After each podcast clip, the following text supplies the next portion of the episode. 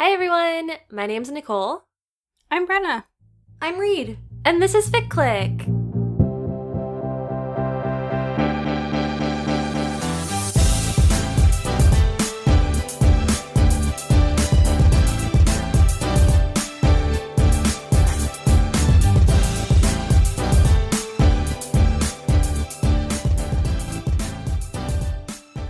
This is a podcast where we talk about fan fiction. Each episode, the three of us bring our individual fics to discuss as a group. Brenna, what did you bring for this episode? Yes, my fic for this week is called Freaky Friday by Hardly the Wiser. It is for a fandom we haven't discussed before, which is basketball RPF, um, a sport I know a lot about. uh, this is like a body swap fic. It's pretty fun. It's readable with knowing pretty little, I think. So I'll give some context before we get into it. But um, yeah, new, exciting. Reed, what did you bring? I've also got a new and exciting fandom for the pod today. Wow. Wow. Also sports. This was not planned.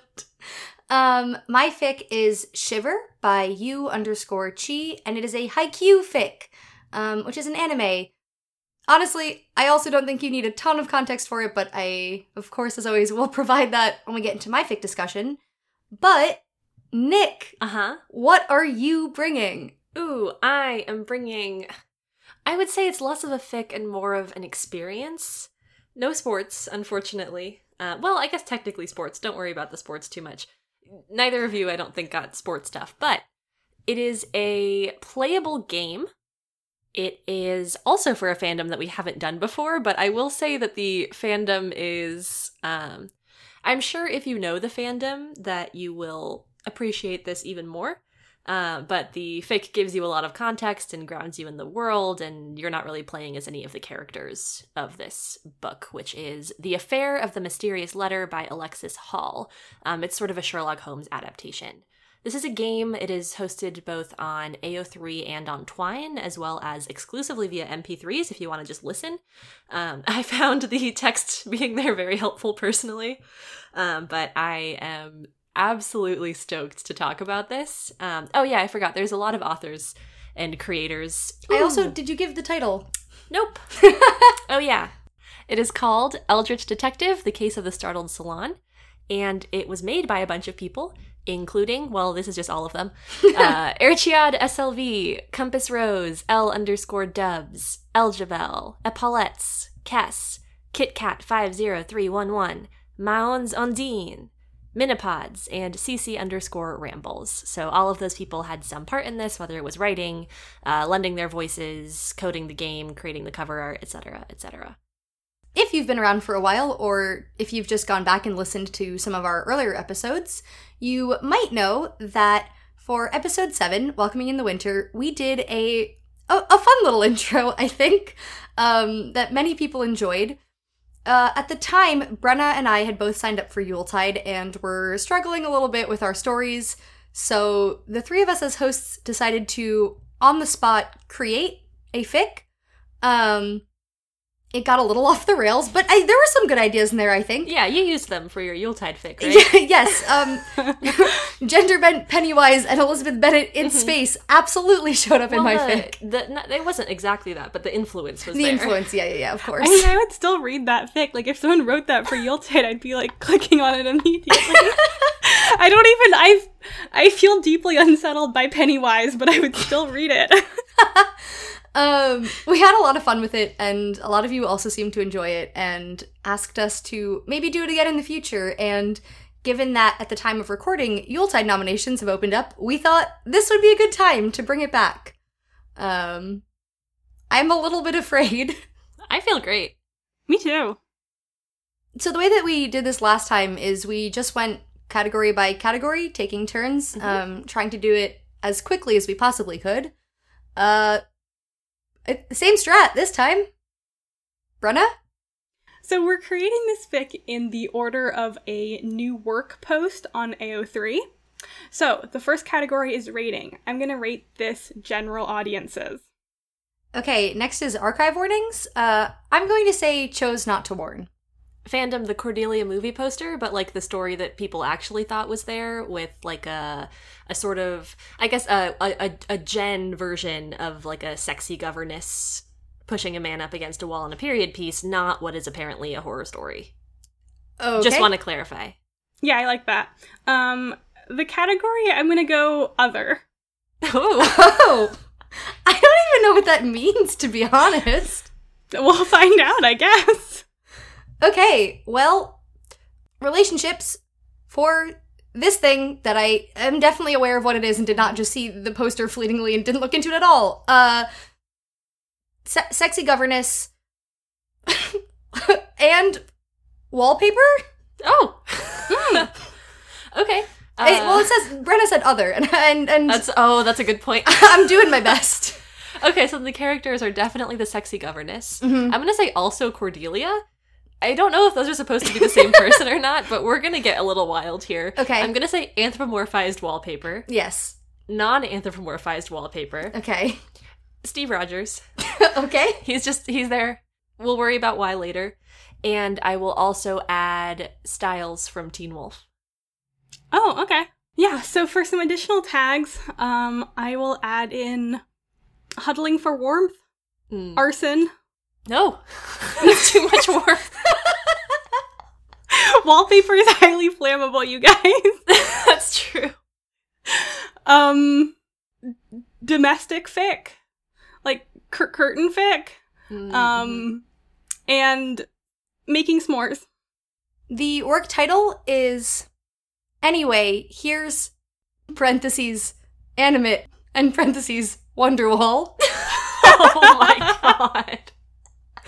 Wow, I hate you. That's actually one of the worst things you've ever said. I bold. really liked that Reed. Thank you, Brenna, my only co-host. Oh my god. Uh, Okay, well, creators, I think just us. mhm, Yeah. Click at AO3. Fic, fic look at AO3. Uh, so Nick, why don't why don't you take us into a summary? Yeah, yeah, yeah. Um, Cordelia knew as soon as she hired the sexy governess that these walls would start talking. Uh, Brenna, why don't you give us a, a note at the beginning? um, what'd you even say for an author's note for this thing? hey. hey, what's up? Um, all right, so I think I'll say something like So, I'm aware that this movie hasn't actually come out yet, so a lot of this is speculation on our parts as authors. But from the uh, content released so far, this is like we're pretty sure this will be like canon compliant for the most part. Um, I really, I'm really excited for this movie release, and I hope you guys enjoy this work. Yeah, trigger warnings for for arson i think um but it is mostly off screen since i did make this general audience Off screen arson. yeah I haven't seen that one before. i mean i really haven't read any fics with arson i don't think yeah. I think I have, but I don't know that they were framed as fics about arson. that's fair that's fair wow, do you want to give us an end note then, Reed? Yeah, I would love to. Um, the end note says, "Thank you so much for reading. If you enjoyed, please comment below with your favorite pattern of wallpaper." XOXO. okay, nice. You got you got to be affectionate at the end. of Let your readers know you appreciate them. That's a perfect fic. I think that's a very good fic, honestly. I know that we said the creator was Ficlick at AO3, but Mhm. Ficlets, if you feel inspired by this, please feel free. The creator could be Yeah. you. Bring this story into the world. Mhm. these ideas are up for grabs we're just putting them out there for everyone Yeah. Also, we didn't even get into how you could utilize some of the side characters. Oh yeah. There's a lot of room Mhm. for interpretation. Yeah, should we give it one more go? I think so. Why not? It it has not gone poorly so far. Yeah. Only good ideas Uh-huh. on this podcast. We've only created good content, I think. Okay, this one's gonna be rated teen and up. this is gonna have major character death O- okay. Oh god. we haven't used that one yet and No, I love others it. i'm unwilling to choose Yes, let's do it. Okay, so fandoms. We've got Lord of the Rings, Hmm.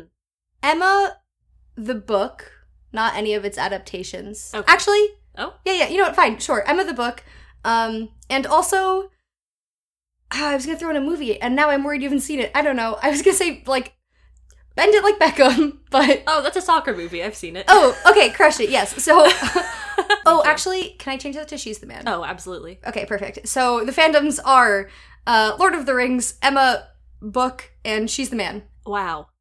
Okay. um this is uh okay, yes. This is going to be tagged uh category wise F slash F, F slash M, and M slash M. Okay, let me come up with some relationships. You got for this. characters. I definitely remember their names.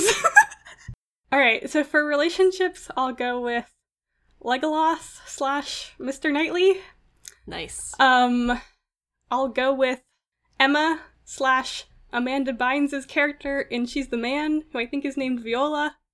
sure And- is. We'll go with. I need a heterosexual pairing. I was gonna go with Arwen slash Channing Tatum's character, Duke. Yeah. That works. So for for characters, Yeah. um, beyond the ones in the relationships, Mm-hmm. um, we have Samwise Gamgee, Smeagol, Oh.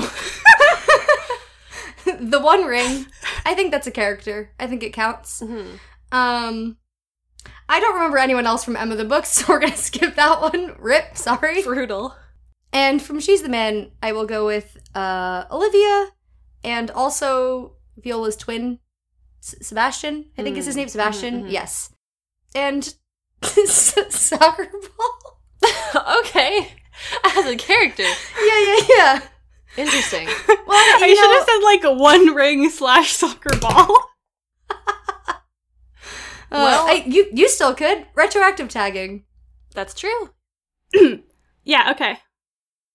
Yeah, well, it's going to be interesting because um, some of the additional tags on this are miscommunication, office politics, uh, modern AU slash office setting, um, business negotiations, getting together, friends to lovers, enemies to lovers, inanimate objects to lovers.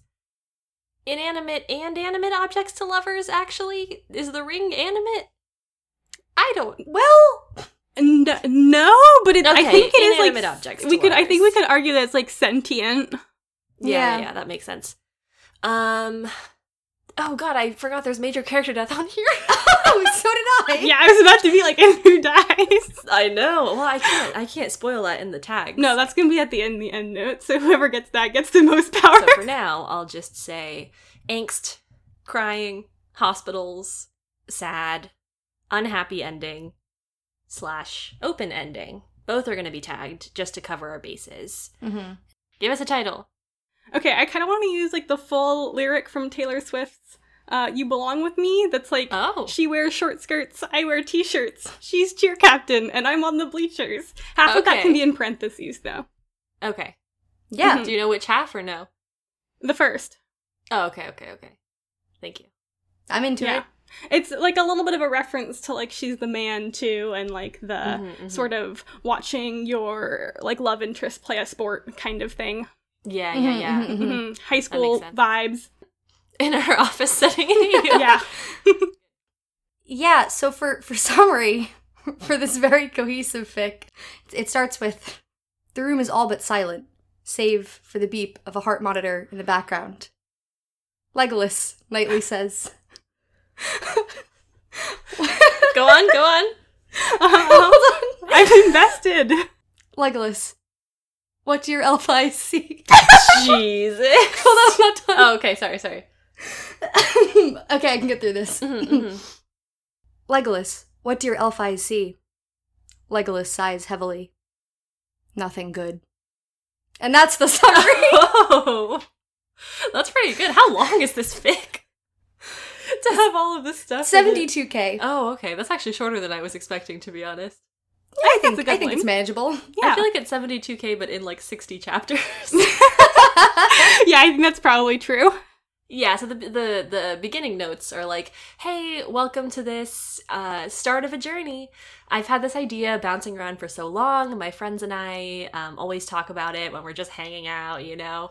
Um, but we thought it was finally time to put it on paper and share it with you all. So um, it gets a little bit sad at points, but like, I think that we're all here for the same reason, right? To cry about Legolas. So I hope that you enjoy this story. Um, yeah, I'll see you in the end notes. Um, just to clarify, are these gonna be like the end notes for like chapter sixty end notes? Or yeah, like... yeah, yeah. Okay, yeah, we'll do the like very very end notes. Okay. Okay. Uh, wow, what a wild ride this has been. Thank you for sticking with us. I know our updating schedule wasn't perfect, but we did the best we could in these unprecedented times. Oh boy. um, we hope you enjoyed this story of love, loss, and reordering office supplies. Um, I know that Mr. Knightley's death may have come to as a shock to some of you, but um, we really thought it made the most sense for the story we were trying to tell. Uh, I hope you enjoyed. If you do, leave us a note. Also, like and subscribe to our podcast. You can find us on Apple Podcasts. we really appreciate it when you leave us a review. Um, all right, see you next time. Bye. Yeah. That's good. That's, That's good. sorry. Let me just clarify that the ending note does say, "All right, see you next time." Bye. Bye. Yes. Well, yeah, Okay. okay. they're gonna do their next fic. yeah, yeah, yeah. exactly. hmm It's this is this is part one of a series. Yeah. Yeah. See you next week for the beginning to a new story. And like you discover this fic, like like spin off from Smeagol's POV. oh god, oh god. I was gonna say you discover this fic like three or four years like after the first one's been Uh-huh. posted, and like the first one is seventy two k, and then you click on series, Mhm. and the total word count is uh one million two hundred forty seven thousand words, totally. three hundred ninety six. Yeah, th- their only works ever on AO3 are Yes, like yes. in this specific Yeah, yeah. series. Well, it's like one of the three authors has like a lot, and the other two have zero other works posted to their profiles. I feel like we really stayed true to the author profile we created here. This one felt like we transcended ourselves. Oh, I think so. We we were communicating at a higher frequency altogether Mm, to craft something I think really beautiful.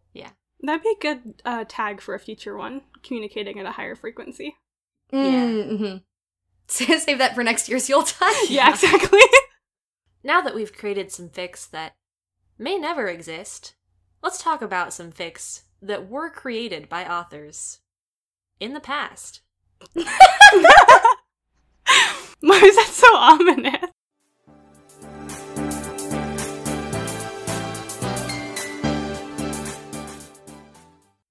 Right, so my fic for this week is called Freaky Friday by Hardly the Wiser. Um, like I mentioned previously, it is a basketball RPF fic. Uh, the ship in this fic is Kevin Durant and Russell Westbrook. Um, ap- apologies to any of our ficlets who are invested in basketball and know things about these players.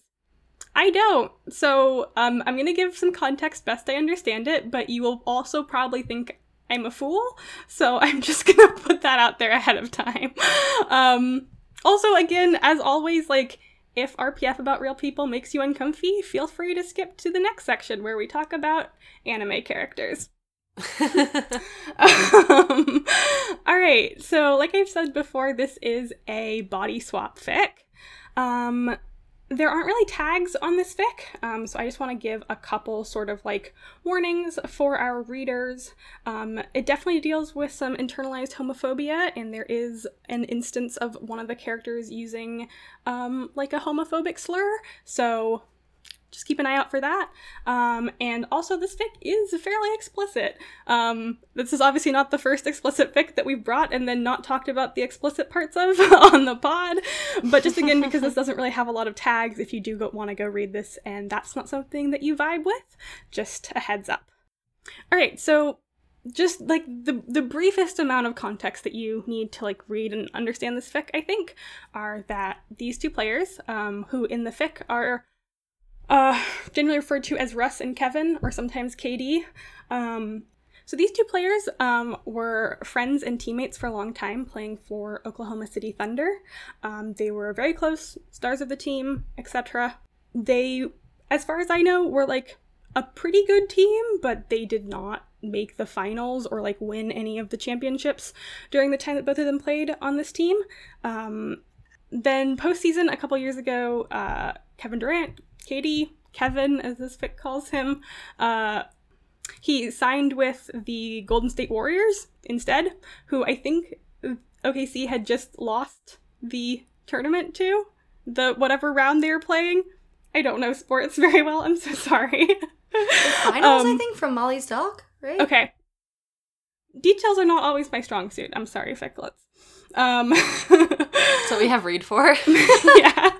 Sometimes. Um, but yeah, I think they just lost to Golden State. Um, KD signed with them and didn't really tell Russ like before leaving. Like the sort of lore around it is that he probably just like texted him at the same time that pretty much like the news broke. That was bad. Uh, they had like a major falling out. Um, I think it was like pretty well known, like sports gossip, kind of. Um, I think the narrative is sort of like friends to rivals um, within like the sports world. My friend pointed to like uh, like a tr- like a an advertisement that ESPN had made that like basically watches like a fan video. Um, so that's basically what you need to know for this. Like they used to be really close, uh, but at the time of this like fic taking place, and I think probably presently in the real world, although I don't really know, they are not friends and probably not really talking. Um, in the fic, because this is fan fiction and these are fictionalized versions of these characters, and the things that we're talking about are not real life. Um, they were in a relationship back when they played together as teammates. So that's sort of the context and history that you need to know if you want to enjoy this fic and also for our discussion of it. Um, yeah, I really like this. I think it's fun to read a body swap fic where like the people don't like each other when they're being put in each other's places. Um, and I thought it was a really great use of trope to sort of elevate what already existed in a relationship um, and to sort of draw out a particular type of conflict and like the resolution of that. Um, but before we get into it too far, I would like to know what my hosts think, my co hosts think. You're the host. that makes you sound like a parasite. yeah, that's what I was just thinking. Wow, Brenna is sneaky. Brenna is sneaky. Uh, Brenna, I love your jock energy. Uh, in that intro, it was very good. um, You can really just tell that Brenna is a die-hard basketball fan. yes. I Like- do. It, like I like the sport of basketball. I just don't follow professional basketball Mm, mhm. at all. Like I'm not anti-basketball. I just like don't watch a lot of sports. So Yeah. And that's fair. I think that's valid. uh, I too do not watch much basketball. Uh, it was always a thing where, like, if someone else was watching it and I happened to be in the room, I wasn't mad about it. Um, I have never voluntarily sought out basketball to watch myself. Um, and I don't, I, I don't follow the news either, really, around these things. Um, I really only knew who these people sort of were and what their vague relationship arc was like before, uh, reading this fic because Brenna and Reed had told me about it with varying levels of passion. And I was like, whoa, neat. well, one of our friends is very passionate about it, and Mhm. you know how fandom works. Sometimes you pick up those feelings. Oh yeah, absolutely. Um, so it was really interesting to come into this feeling like like a like a local, basically. yeah, it was fun. It's it really was very different from the other body swap fake that we did, which is um, the blow when it lands. We did it a little bit earlier. Um, where yeah, the the two characters were like they liked each other so much and they were mutually pining but like in a nice way and like took care of each other's bodies and then this fic you have like russ spite eating In-N-Out in kevin's body. It's very good. The writing was excellent. I thought that the prose was really tight and that it also was very incisive which i always appreciate in a fic where the characters are supposed to be kind of mean and angry. Like ooh they were kind of mean and angry, but in a way that I was really into. I thought it was really well executed. Um, I loved the resolution. I'm sure we'll talk about it later, but um, one thing with body swap fic always is like, how do they go back into their bodies? What is needed from them, usually emotionally, within the narrative? And I thought that the way this was handled was just excellent. I really liked it. Yeah, I mean, I I had an enjoyable time reading this fic where for most of it I was like, what's happening? Any character who was not Russ or KD, I was like, who's that? Uh, kept reading. Mood. yeah, I was like, whatever. Just kind of kept rolling through it. It largely did read as original fiction for me, but like in a way that I liked. Yeah, I mean, I think I'm very much on the same page. Um, as Bren said, like one of our mutual friends is very into basketball, so I had read like I think two other basketball fics before this, and I thought this was one of them. And then I started reading it, and I was like, nope.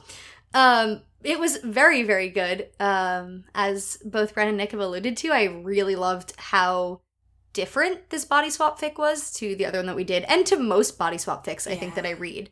Um, because I think there is so often a narrative of like, I'm going to take care of this body I'm in, and immediately Russ is like, absolutely not. In addition to In-N-Out, he like goes and dresses in some wild outfits and like doesn't really care if like Kevin's being photographed and like all sorts of stuff. Buys Um, a robe. He buys a robe. I respected that deeply. yeah. Um, and one of the things that I really love about the body swap trope always is like the question of what is innate to someone's body and sort of what is in their head.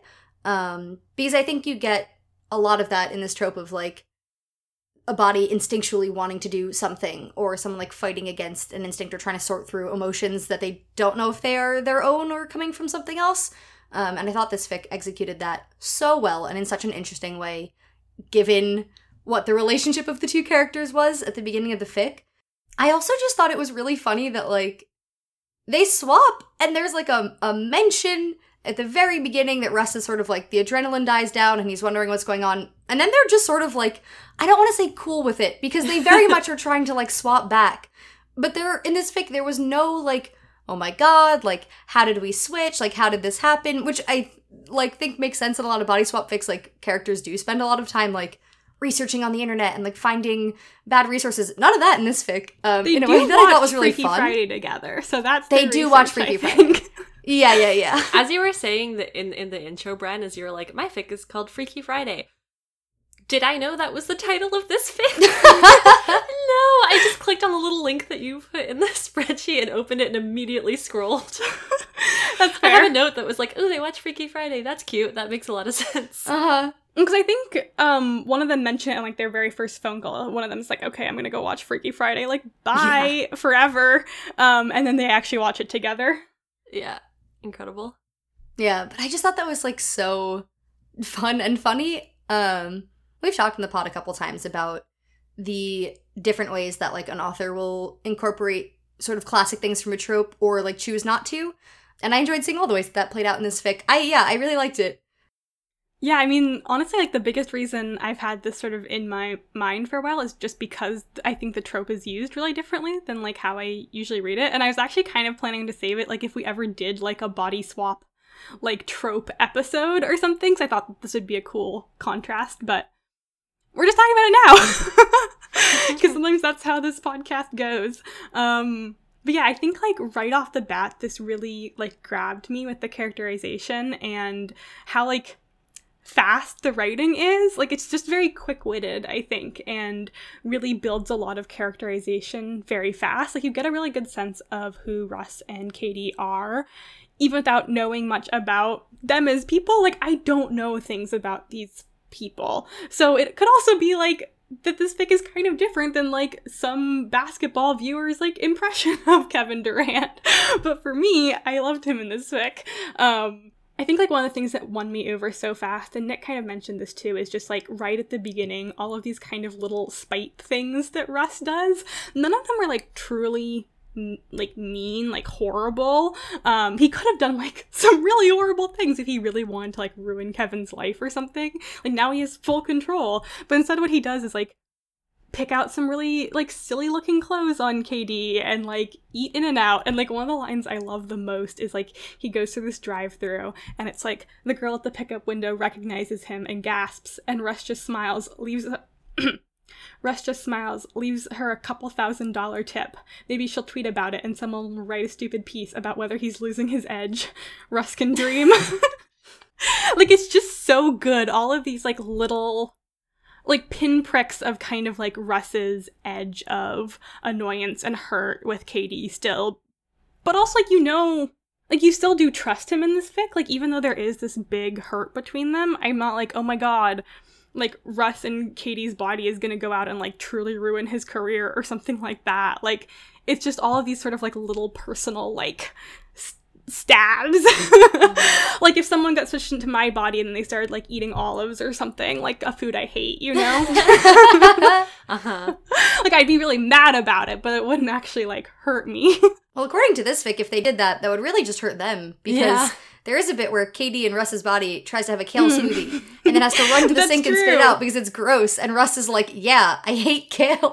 that's true, that's true. So you probably wouldn't want to eat olives in my body. No. Um okay, noted. no, oh my god, Jesus. What? are you planning on swapping into Brenna's I'm not body? anytime planning, but? I can't. I can't predict what'll happen in the Yeah. future. That is true. Like as we know from fanfic, sometimes there's a reason, but sometimes it just happens. So you really can't predict. Although speaking about mannerisms in people's body, Mm, One thing that this fic does that I think is always really interesting in body swap fics is um it's always like a line that's something like like when Russ is looking at his own body, the expression is like distinctly Kevin. And I feel like that is a sort of idea or like a theme that comes up in body swap fics quite often. And I always find it so interesting because like would I be able to clock that about someone? Like like maybe. Like mannerisms make sense, but it's it there's always something about the lines where it's like the expression is so Mm. distinctly the other person Mhm.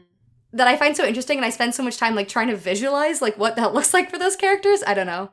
Right, like is that something that actually would be the case or is it kind of wishful thinking on the author's part that like they would recognize each other so easily? Like Mm, convenient mhm. for fan fiction purposes. yeah, yeah. yeah. I don't know. I do I've think sometimes swapped. there's like a particular expression some someone I know like in real life will make that I think is like a very them expression. sure. But I think those are like not super common. I think mannerisms and stuff are a lot more like identifiable for most of the people I know. Yeah, that makes sense. Yeah, one other thing I wanted to talk about, um, because I I don't think this was mentioned in content warnings, Bren, is that there's infidelity in this fic. Oh, you're right. I didn't mention that. Sorry. Okay, you're fine. I didn't I put it in my notes it. about content warnings in my notes, so oops. well, it's interesting because this fic has virtually no tags on it. Um, I went in go like, it's a body swap fic. I knew almost nothing else. I was like, all right, let's go, baby. I also read it like back to back with Reed's fic, so it was an interesting experience.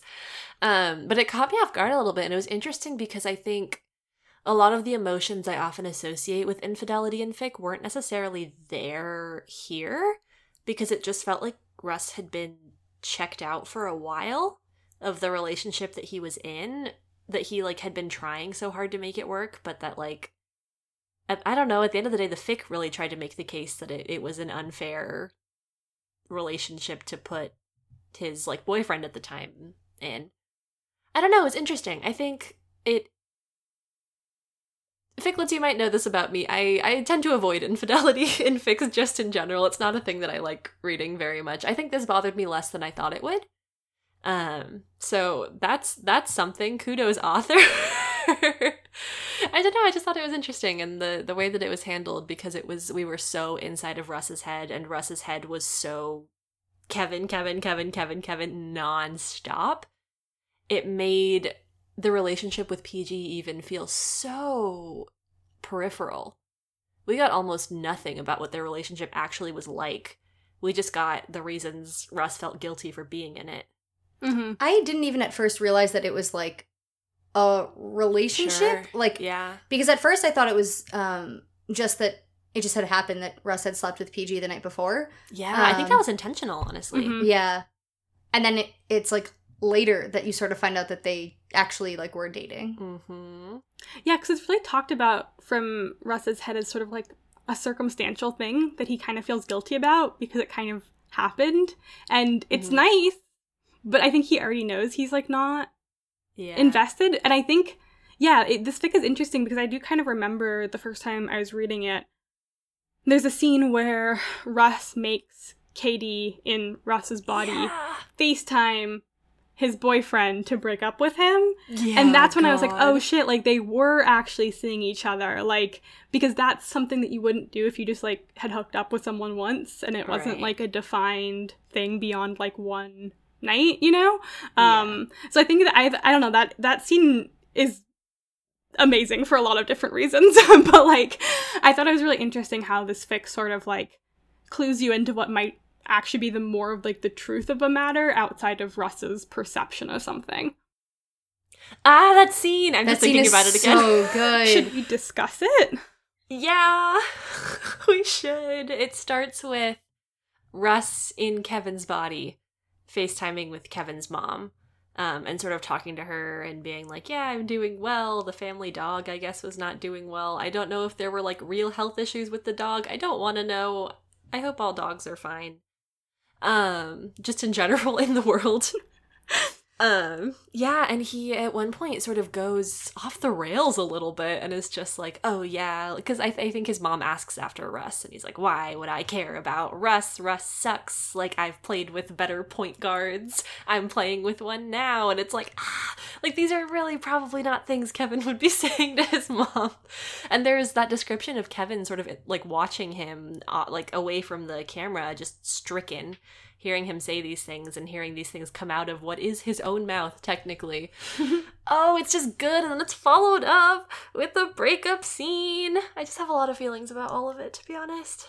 Oh my god, I mean it's brutal because when you're in Russ's head, like he spends a lot of time thinking about the things that he like wanted or still wants from Kevin, um especially in the time like before Kevin and Russ's body like flies out so they can be together. And like one of those things is an apology. Like he wanted to hear an apology from Kevin so badly. And in this scene where Kevin in Russ's body is breaking up with PG, like he he gives exactly that and you can tell this apology is not meant for PG. like this is not Kevin doing his best for like Russ's boyfriend. Like this is uh-huh. this is Kevin saying the words to Russ but not directly to Russ and it's like so brutal how they are speaking at one another but like not directly to one another in each other's bodies like oh my god please it's a lot Yeah, it's. I think that whole bit was truly like, ah. sometimes No, all I you can do is scream it's it's so smart how it really does have them sort of say these things to each other that they really want to say but can only say when they're not actually talking to each other because like it would be too hard a conversation and it would hurt too much and like neither of them could really like admit these actual like uh insecurities or hurts or apologies like actually face to face yeah this is also like day one or something, maybe day two, but like this fic does not take place over a particularly long period of time. Um, like it moves pretty quickly. Um, and so like these things bubble up, I think, quite fast in it, but I think this is just such a clever way to have them sort of start these conversations.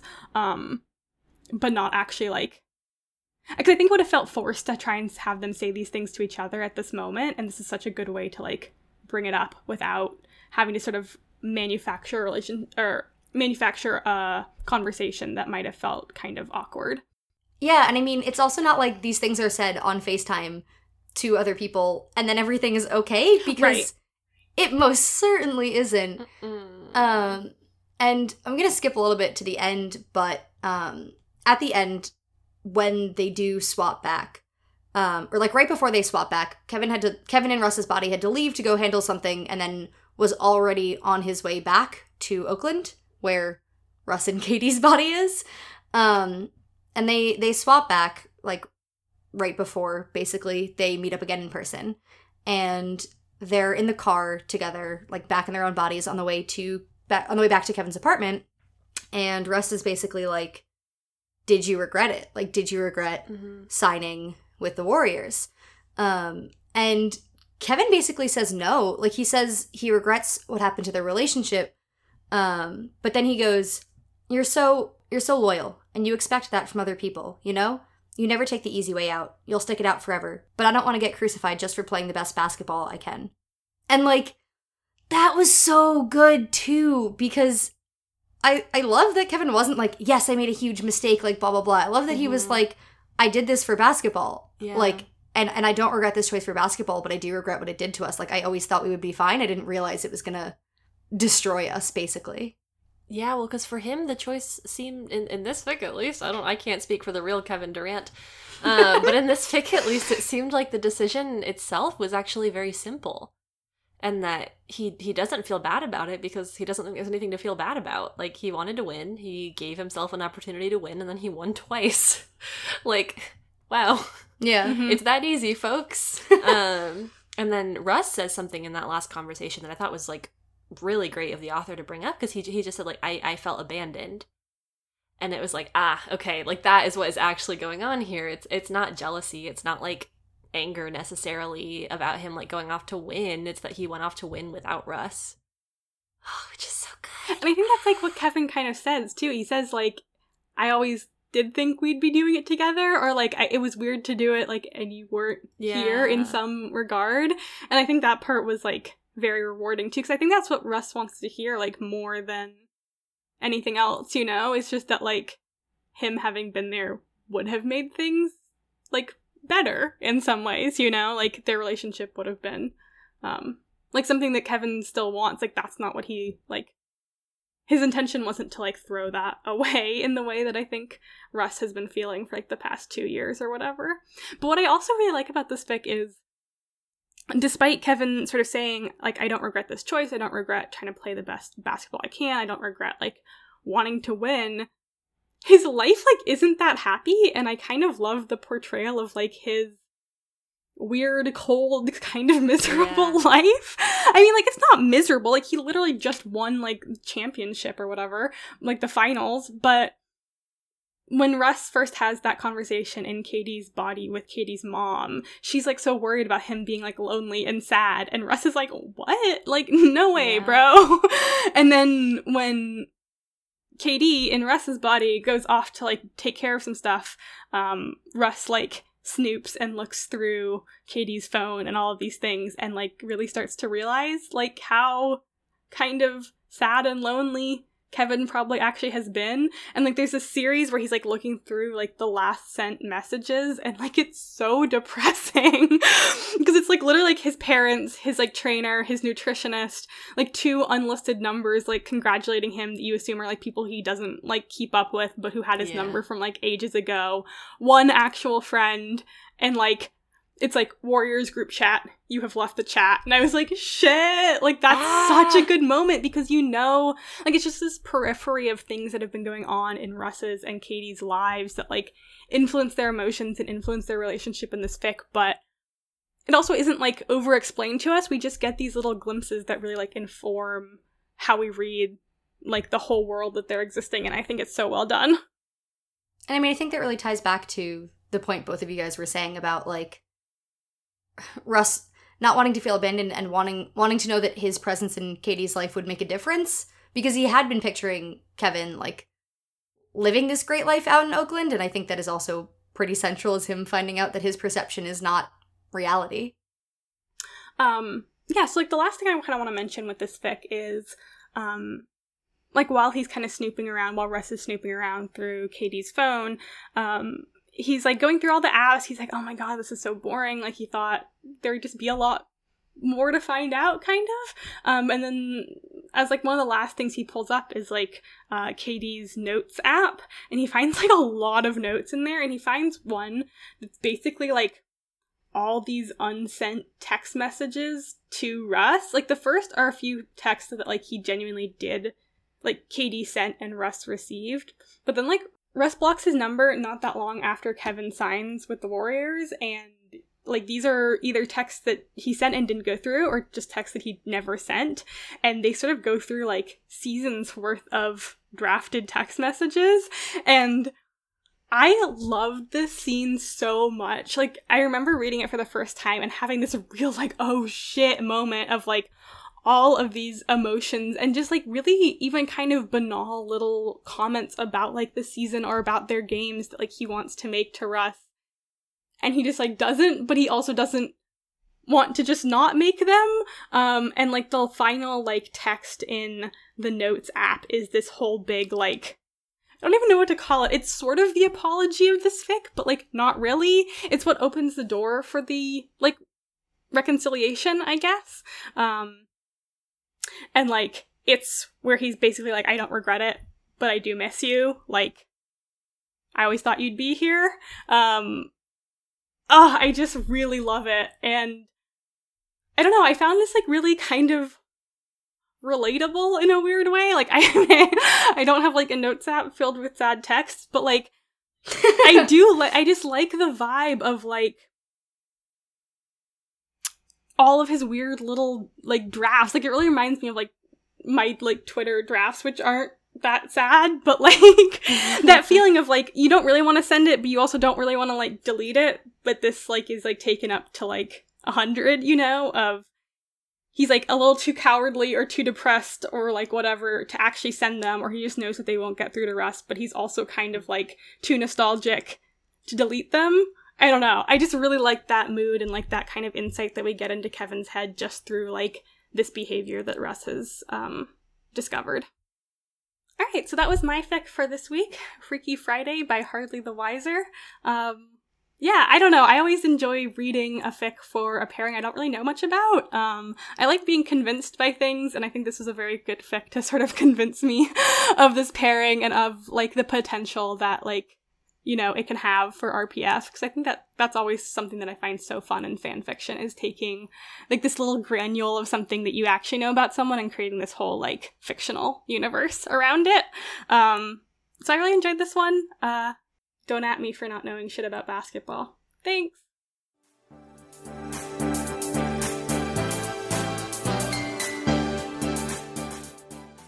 Okay, it is time for another fic about sports, but Sports. couldn't be more different from the one before Really? for so many reasons. It could be Um, like a little bit more different.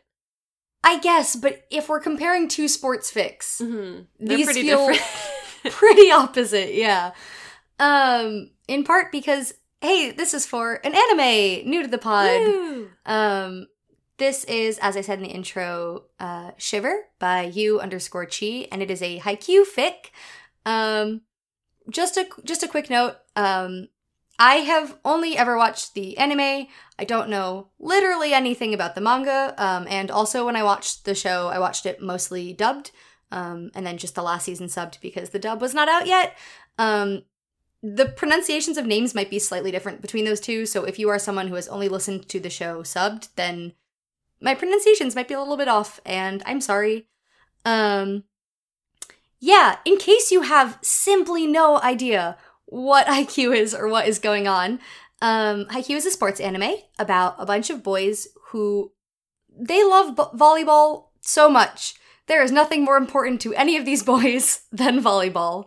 Um, as Brenna discovered when I made her watch a couple episodes of the show with me a couple days you ago. might think that that's an exaggeration, but based off the three episodes that I watched, um, I truly believe it. I don't think that there's anything that these boys care about more. They would live, breathe, die volleyball. So Yeah. Um I I don't know if that's typical for a sports anime. I've only seen two animes anime I don't know in my entire life. So, but first, let me let me tell you a little bit about the show uh, in case you don't know anything. Our main characters belong to Karasuno High School, but we will not be talking about them.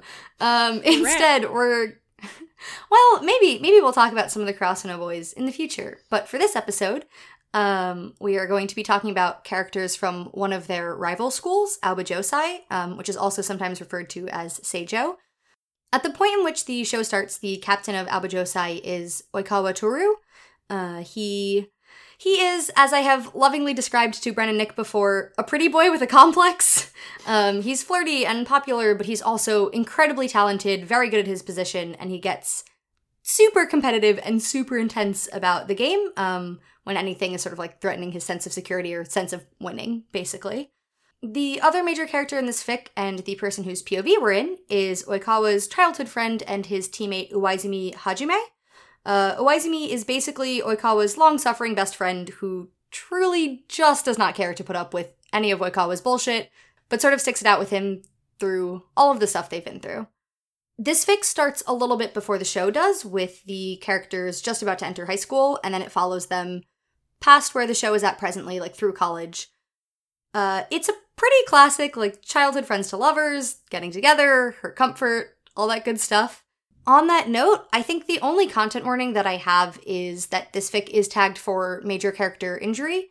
One of the characters does get pretty seriously injured, but he does recover from it mostly. Um, it's like a you know it's a sports injury, so it flares up sometimes. But he he recovers from it. There's no graphic depictions of the injury, um, but I did just want to mention that since it is tagged. Yeah, I got into Haikyuu um, maybe a month or so ago. I don't know. I was like looking for something just to something like light and good that would make me feel happy, and boy, did this show fill that role. Um, and as I was watching it, like the the moment the moment that I met Oikawa, I was like, oh no, this one. Um, and I just need to briefly read a text that my friend sent me because I have a friend who has watched and loved Haikyuu for so many years. And as I was watching it, I was like, hey, Kim, guess what? I'm finally watching the show you love.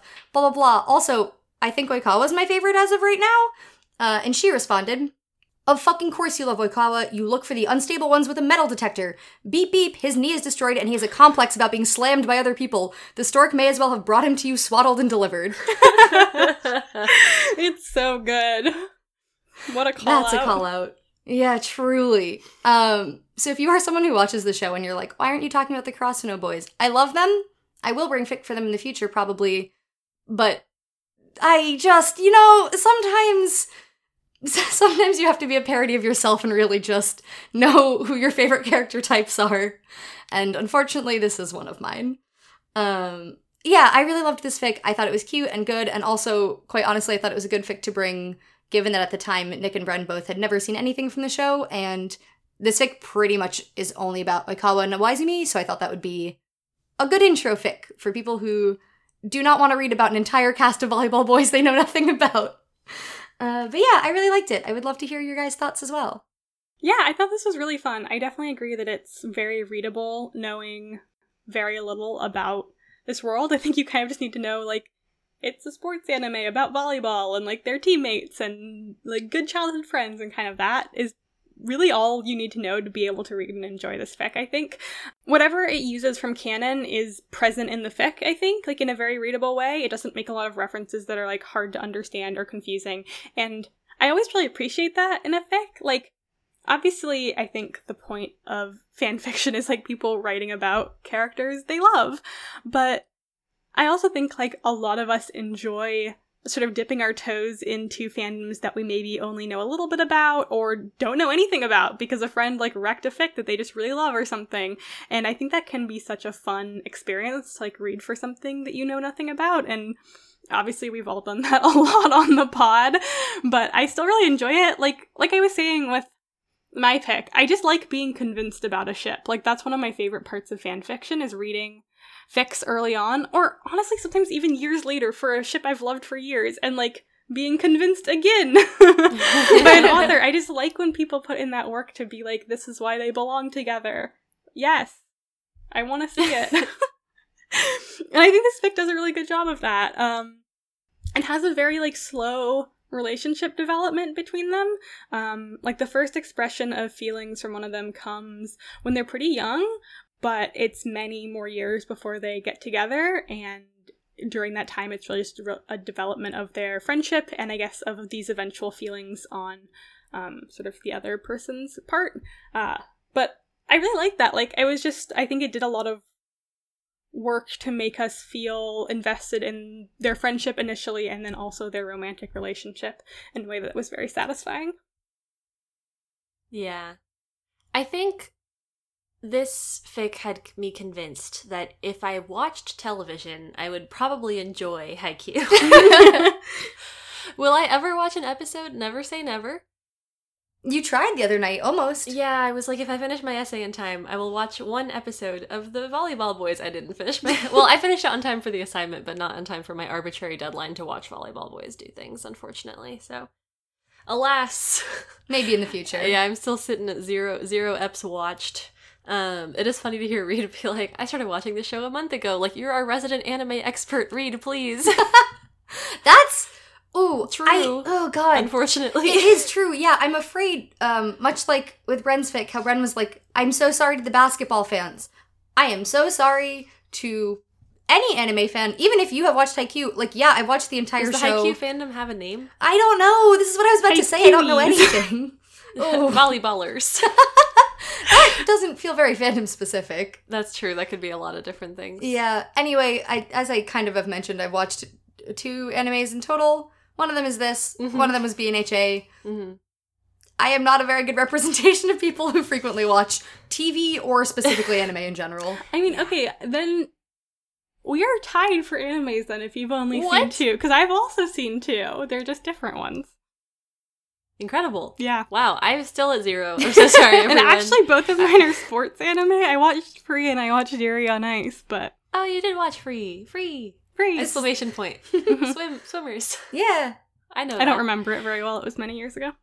Mm, yeah, me neither. Um, yeah.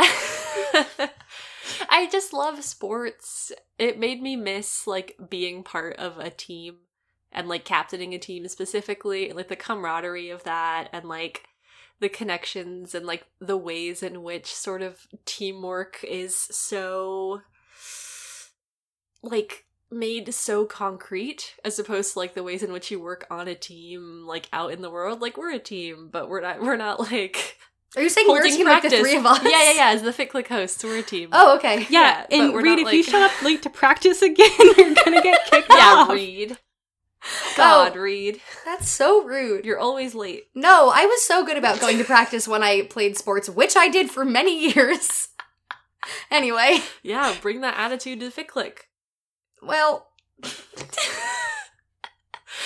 God, anyway, I just thought it was cool. I felt like it, you could sort of tell that the author either they've played a sport for a long time or they had me fooled because it really felt like they did such a good job explaining some of the minutia of kind of the day-to-day responsibility to a team and like how you shape your identity within a sport especially when it takes up so much of your life and what your future may or may not look like when you're in high school and you're playing a sport anyway um, I just thought it was really great. I found a lot to connect with in that. Um, I liked the characterization. I think it's always fun to have kind of like the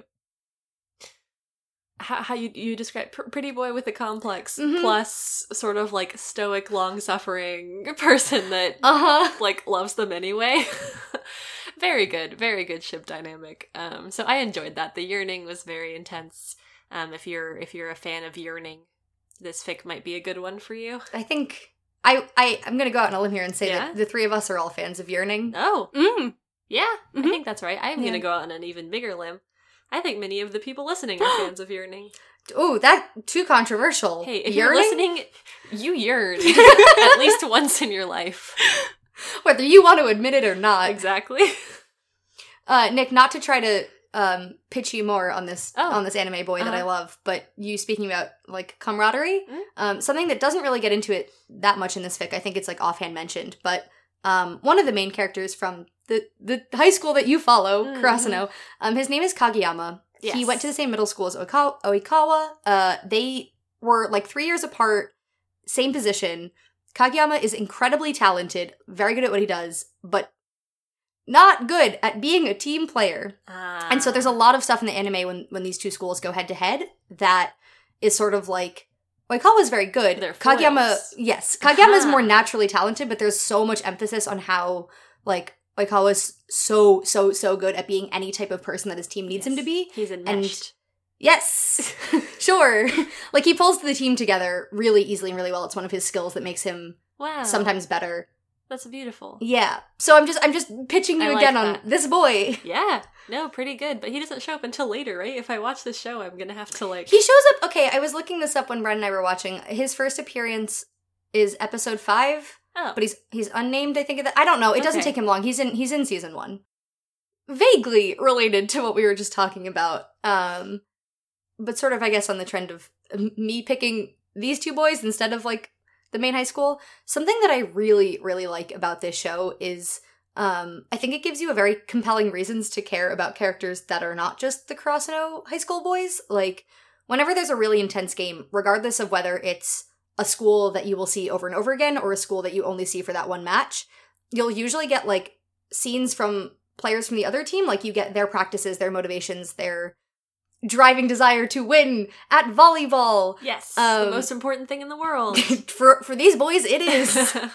Um, but I don't know. I think that's something I really like because, like, at at the end of the day, you want presumably, uh, you want Karasuno to win, like you want them to Mm. succeed. But I like that this show gives you really compelling reasons to care about like other other team successes as well, and like the narrative paths that these kids from other high schools are going through.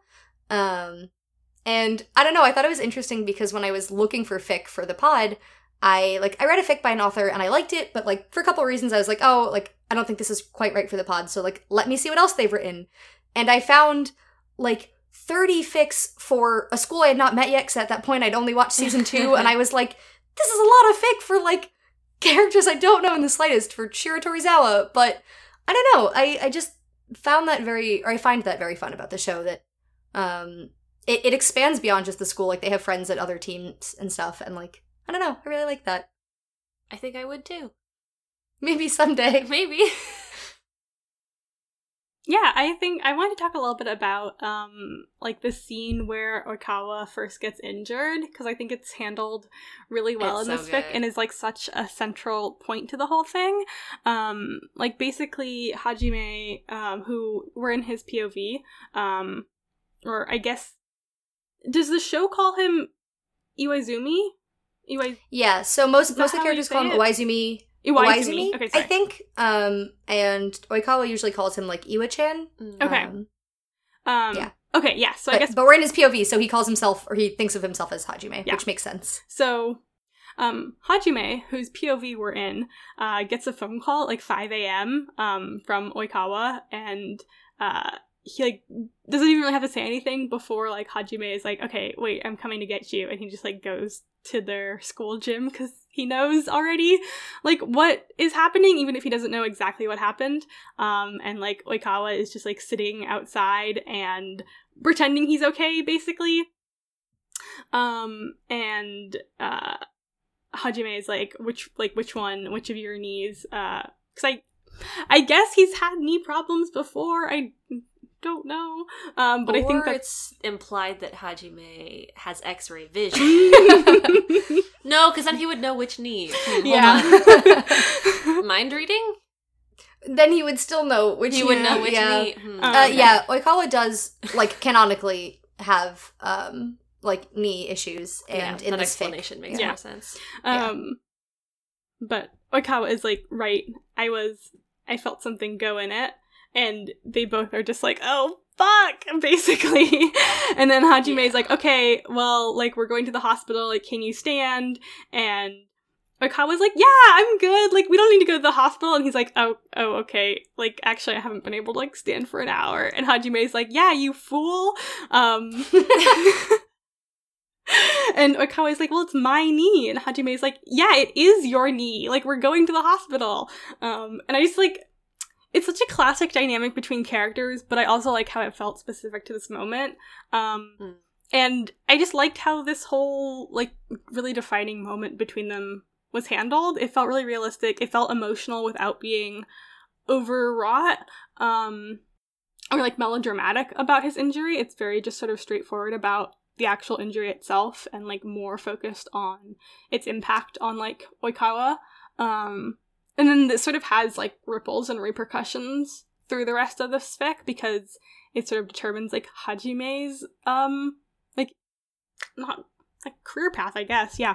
Um, it sort of de- determines like what Hajime ends up wanting to go to school for. It determines some sort of later moments regarding injuries. It determines sort of like this just next step in their relationship, I think too, is like Hajime taking care of Oikawa in this moment and like in the scenes afterwards when like he is recovering from this slowly. Um, I don't know. It's just really good. I I liked it a lot. I I don't be like, oh, I like hurt/comfort fic because I don't always, and I think that can encompass like a lot of different things. But yeah. I do find like hurt comfort sports injury fic quite compelling, and this was a really good one. I will go on the record and say I like hurt comfort. Period. I think it's quite good. I mean, I think usually I like it, but sometimes I go into a fic thinking the author means hurt comfort in one way, and then they meant it in a very Mm. different way. So That's fair. it's very broad. Sometimes you don't really know what you're getting into, but you know, when you do, it's like heck yeah. Um yeah, so I I I really liked that piece of this fic and how much they sort of leaned on each other and took care of each other and how you sort of get the sense that they are how how to how to phrase this. They are each the person that they're they okay. like I'm like short circuiting here, live on air. Um, they okay. They are each the only person the other will let take care of them.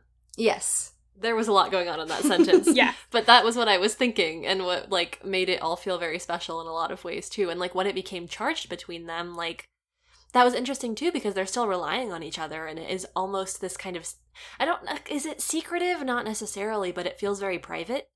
Like these interactions they have with each other when they move in together, when after Oikawa hurts his knee, um, and they go to the hospital and Hajime is taking care of him um, when they're like still in high school. Um, Oikawa is like, wait, like, can you stay and like come here? Like, I won't do anything, just like stay. And just like cries into his shirt. And that's like the first time they sleep in the same bed. And then that happens a bunch. Oh, there's just so, there's so much intimacy in this fic that is explored in so many different ways. And that I think, like you said, Brenna, yeah, it feels very specific to like these two characters and their personalities and also their relationship with each other. It, I, a lot of it felt very kind of special to this dynamic, and I really liked that. There's a bit.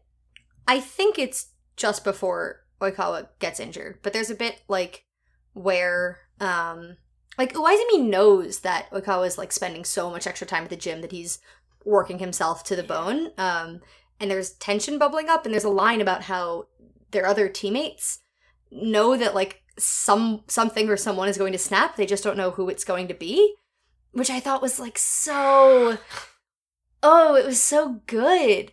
Um and I want to sort of like circle back to a couple like two things that Bren sort of vaguely mentioned. Um but the the very very first line of this fic is Oikawa being like I'm in love with you.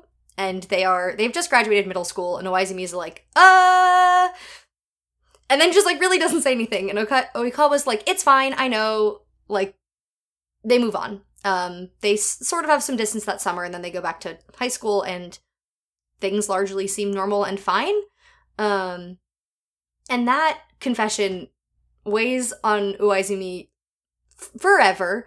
Uh, it's sort of always in the back of his brain. Like, there's a time in high school where a girl asks him out, basically, and um, he turns her down and he's like judging Oikawa's reaction, and then he's like, why does this even matter? It's been so many years. Like, I can't even assume he still feels the same way, like, blah, blah, blah, all of these things. Um, and there's, there's, it's not like a, it's not like a, oh, I'm not gay, I don't return the feelings. It's just, he just doesn't know and he's always been so deeply entangled in Oikawa's life that like he doesn't he doesn't know how to sort through those feelings. Um and so he's dealing with all this and then there's like the bit where at the end of their high school career Oikawa's like what in in a faux casual offhand way he's like what college are you going to? Um or he sort of asks about his plans and Iwaizumi like you can't you can't like pick your life like based on where I'm going. And then like 3 sentences later again in a faux casual way iwaizumi is like haha yeah like not that this means anything but like i'm becoming like a sports therapist. And the very heavy um unspoken implication is that he wants to help people in the way that he felt he couldn't when oikawa had his knee injury. And i was like the the dramatic gay nonsense of it all. Like making these huge life plans based off each other. Um even while Iwaizumi's like just my good friend Oikawa, who I would do anything for. Um, I don't know. I just I thought that was so good that that conversation between the two of them. Um, and also, as I found out last night doing some research, it's kind of canon. Um, uh, Iwaizumi, I, I guess spoilers. The the manga does a time skip, is what I vaguely have learned. Um, and in the future, Iwaizumi does become like a sports like trainer, like a, a That's nice. he like does go to study that, and Aw. canonically Oikawa does have a knee injury, so I feel like those two things might be related. Maybe. I don't know, Let's just say but yeah. I really liked that scene of the fic. Yeah, Yeah, yes. it's canon. I don't think any other teammates would have had an injury that would have had an impact on Iwaizumi. no, No. certainly not. And it's not just like a, a fact of him, you know, having played sports intensely for years no, and like No, no, no, no, no. no, no. It's about the yearning. It is. It is always about the yearning. Yeah, I mean this fic is is very much like a childhood friends to lovers fic, which is something I usually don't click on, to be honest. Not because like the fics are bad and like this one was very good, but just I think like sometimes I struggle with like looking back on like middle school or high school for myself and being like, you were a baby who didn't know your feelings, and like, how can these characters understand themselves and what they want in their futures? um, so, you know, that. Um, but I think this fic did a really good job with it, and I, I like that when they get together, they've moved beyond sort of their high school personas. Um, like they go to college and they're going to different schools and they are living together, but I just like the evolution of their relationship in that phase a lot, I think. Um, I just like that because from what I know of this show, like it's so much about like their persona as volleyball players. And I like that I think that step of them going to college um, or like university or whatever is sort of a step beyond that. Like Oikawa is still playing, but Hajime isn't, and it's not as central to like their relationship anymore. Like it allows them to take this step beyond like their role as like teammates and this one understanding of themselves and friends to like who they are gonna be in this like more adult phase of their lives. And there's this bit where they like go back to their hometown um, that I think really kind of works well to illuminate this sort of difference in growth that they've had in the time between like graduating high school and when they actually like start to get together as a couple um that i thought was really effective in this fic and like i just i like seeing that development and seeing how their relationship progressed beyond sort of their like high school personas. Yeah and i think that goes like really nicely into the ending um because as i said at the very, very beginning of this fic, it opens with um, Oikawa saying, I'm in love with you. And it ends with, um, now that they are adults in this relationship, um, it ends with a scene where, once again, he says, I love you. And it's it's not the first time that it has been said in this relationship. Like you get the implication that they've been dating for quite some time now. Um, but Hajime says, "Yeah, me too." And this time nobody's shaking. And I just thought that was like a really like a soft and lovely way to like bookend the fic like this this parallel from the first scene and like seeing how much they've grown and changed i thought was just really really lovely. Um i really liked this fic a lot. Um as both my co-hosts can attest i think it's very easily accessible even if you do not watch or care for anime or know anything about Haikyuu um they play volleyball. They're childhood friends and uh, if if you're interested in childhood friends and yearning, as we have said, mm-hmm. this is a pretty good fic, I think. Uh, so I would recommend checking it out.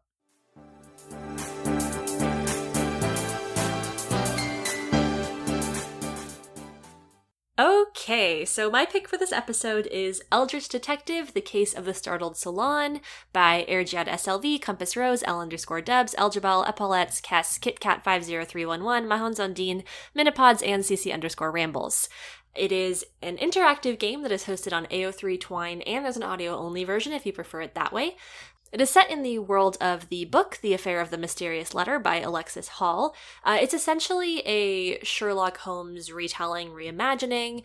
Um, it sounds awesome, to be honest. There's a little blurb at the beginning of this game that gives you a little bit more context of what it is. It's like this sort of magical underwater slash partially above water world where Shahrazad Haas is our Sherlock Holmes figure. Um, she's pretty badass. We love her. Uh, she has a fairly crass uh, way with words that I thought was addressed in a really fun way in the fic. Um, and then Captain John Wyndham is sort of the sidekick, um, who he is like a trans war veteran. We do stand actually. Um, and then us, as the player characters, we are essentially a bunch of interns from the university. um, all of the narration is in sort of the collective we, which I thought was really cool, and it made so much sense with all of the people that were working on this and how the voices change. Like the meta level of that was awesome.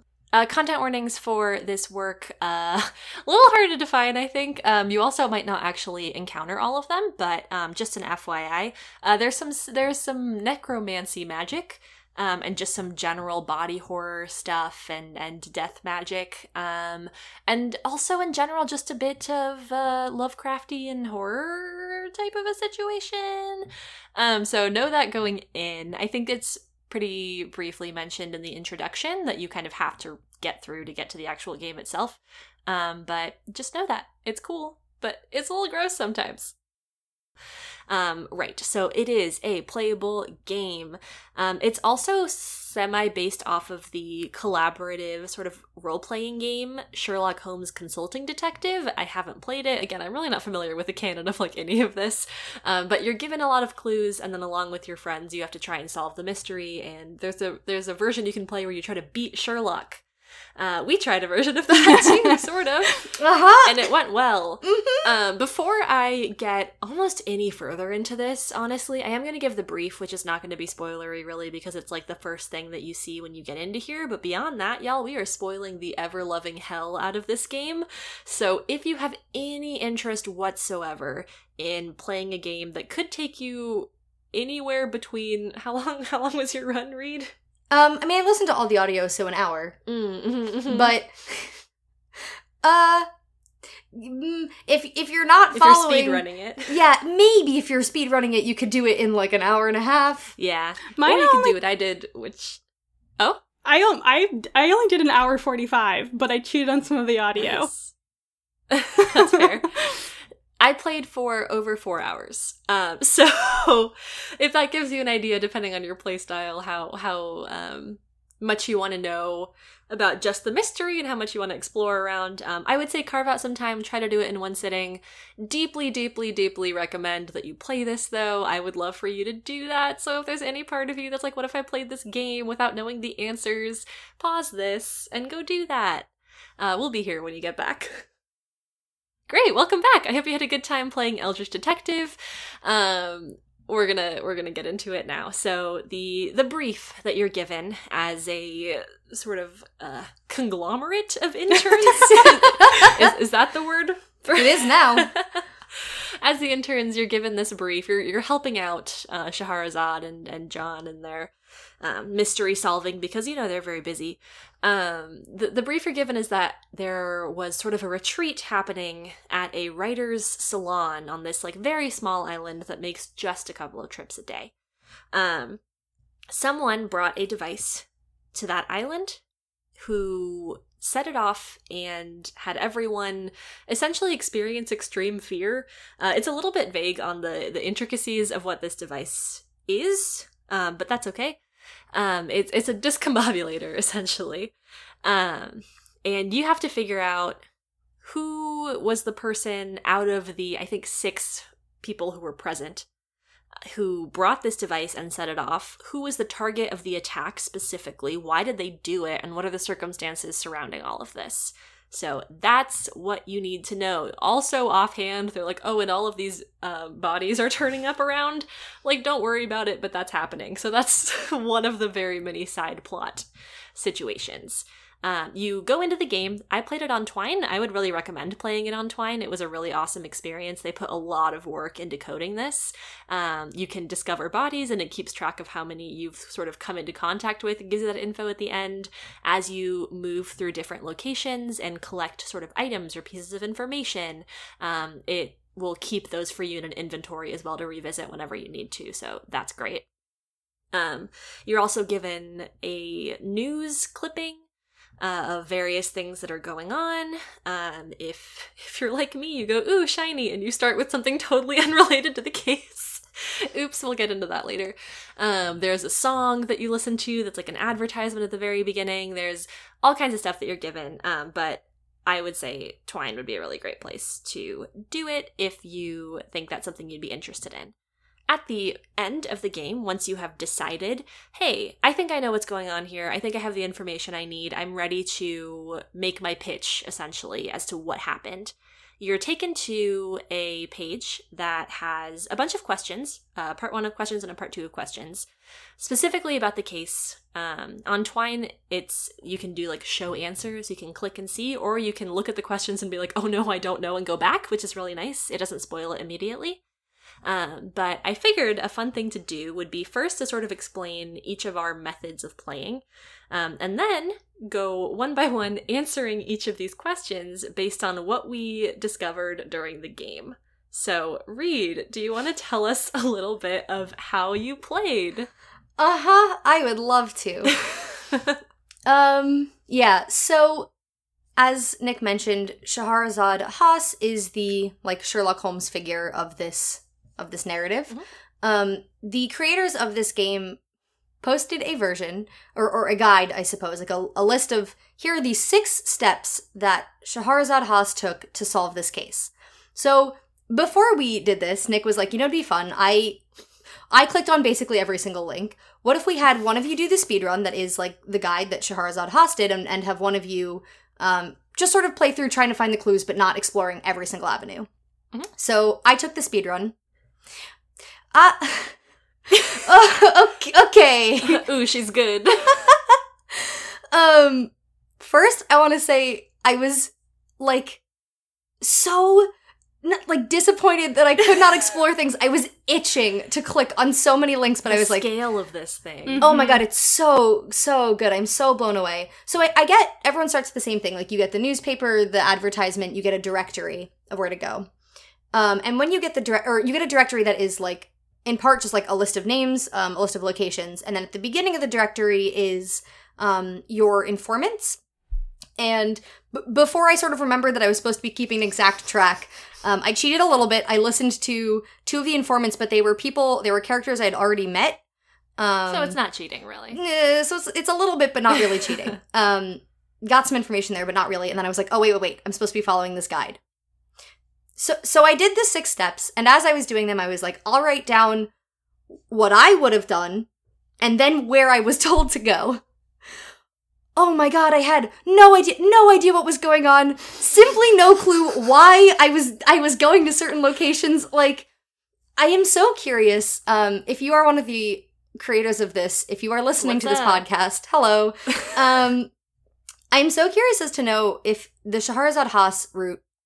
First of all, I, I will also say I am really, really bad at puzzles. Like when our D and D group does puzzles, oh my god, I'm so glad my character has canonically super low intelligence because she can't contribute and neither can I, folks.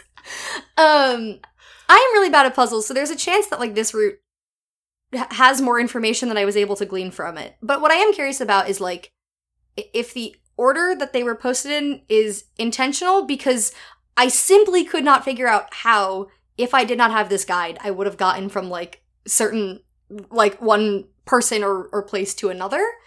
Um I have I was posting in our personal Discord sort of as I was doing it like spoiler free. Uh, Nick comes bursting into my room and is like, "Where are you at?" Yeah, I'm like, just walked I- in. I was like, "I'm at the last clue," and Nick was like, "Okay." Nick watched me listen to it, then hit the I'm ready to solve it. And I looked at the questions and went, uh, I don't know anything. Um, then I took like a little bit of time to marinate in the few pieces of information I'd been given, and I have a couple guesses, but like, oh my god, this world is so cool, and Yeah. I really just wanted to explore it. And instead, I'm sitting here like, I don't know what's it's almost on. your chance. It's almost my. I mean, fully, fully. As soon as we're done recording this, like I, even though I'll be spoiled for it, I'm gonna go through and yeah. click every single link and listen to every single thing because I loved what I was allowed to explore. Yeah, really quick before we go to Bren, I, I don't know that I made this super, super clear. Each page, each location, each person has text, but it is also fully narrated, voice acted, and soundscaped, which was incredible. So Oh, yeah. if you have the opportunity to listen to it, highly would recommend that you do that because it was really cool. Yes. So out of the three of us, I was the one who played through. Um, I I played it personally like I was trying my very best in the world to solve the mystery, and I already knew stuff about the world, so I didn't need to like explore. I just needed to solve the mystery. Mhm, mhm. So that was like my like assigned mental Yeah, status, like the going organic into this. approach.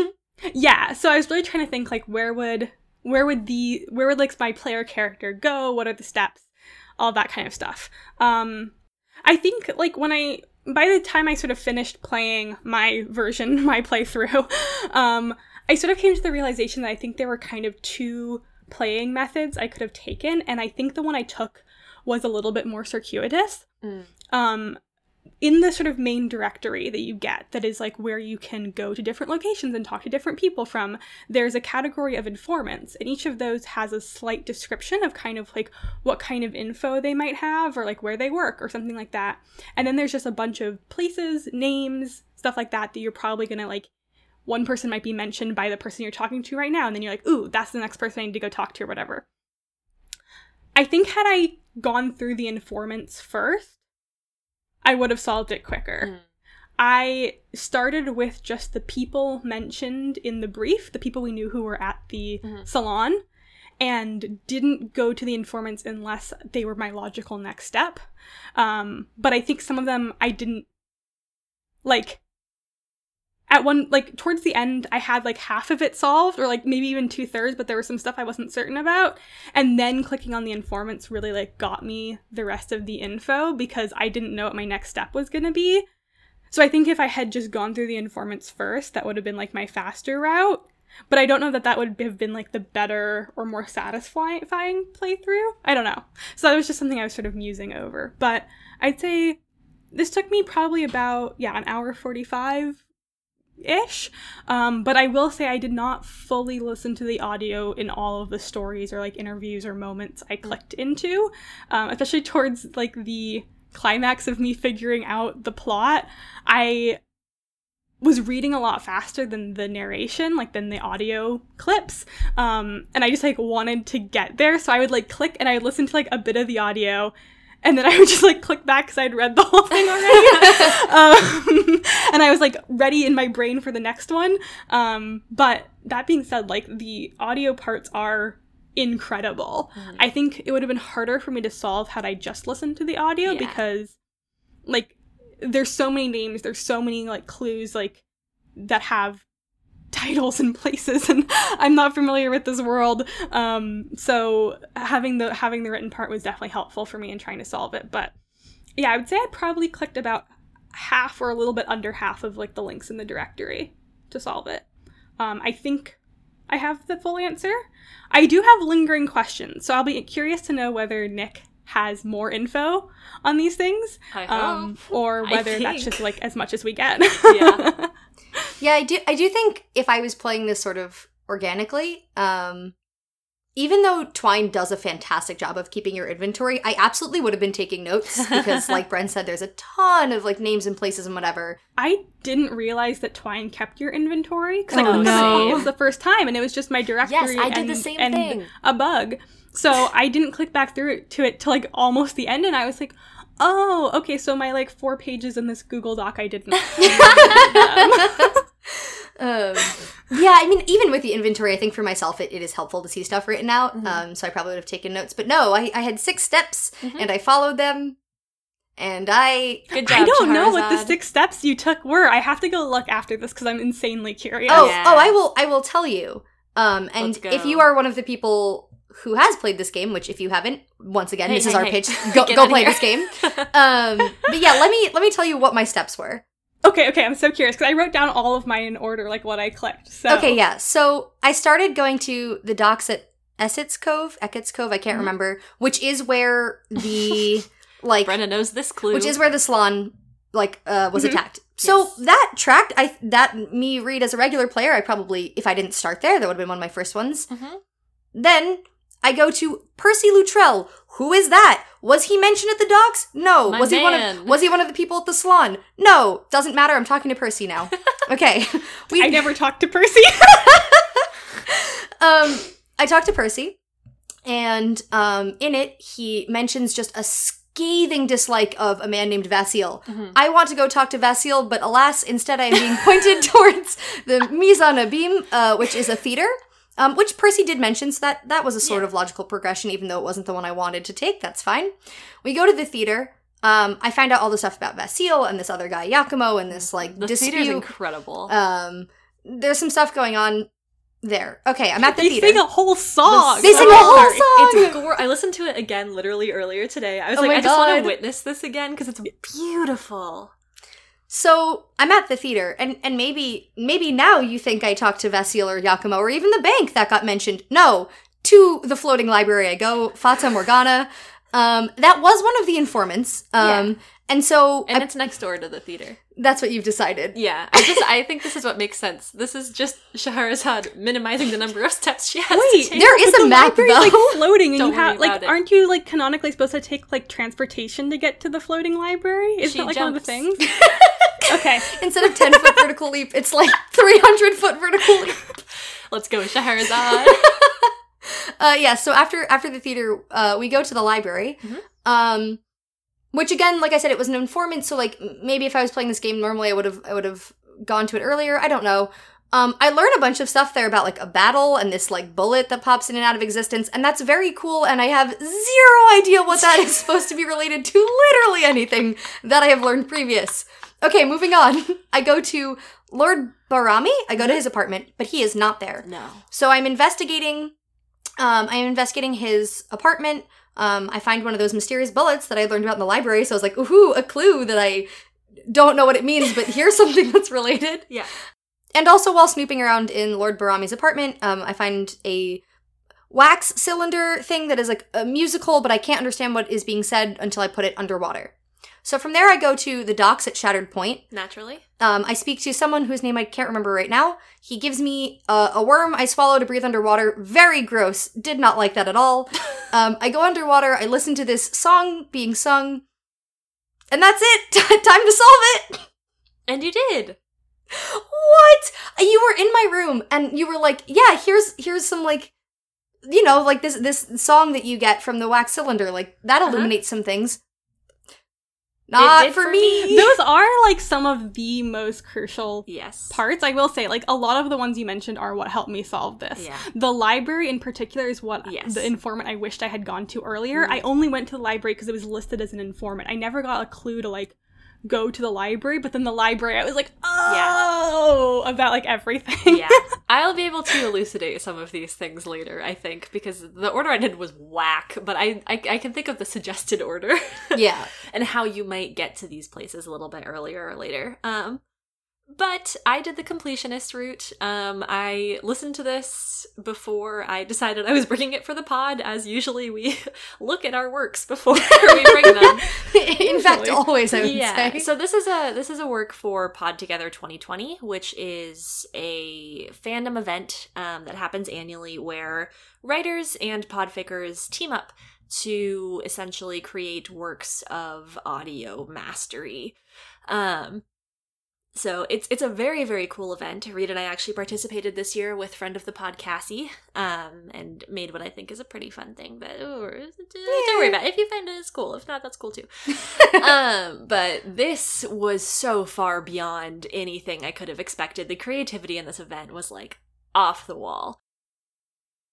The audio is seriously like so cool. Like the first clip like I clicked on when they had the little like intro music and the soundscaping and all the different voices. I was like, shit. Yeah, this is they they were not playing games. I get it because they were making games.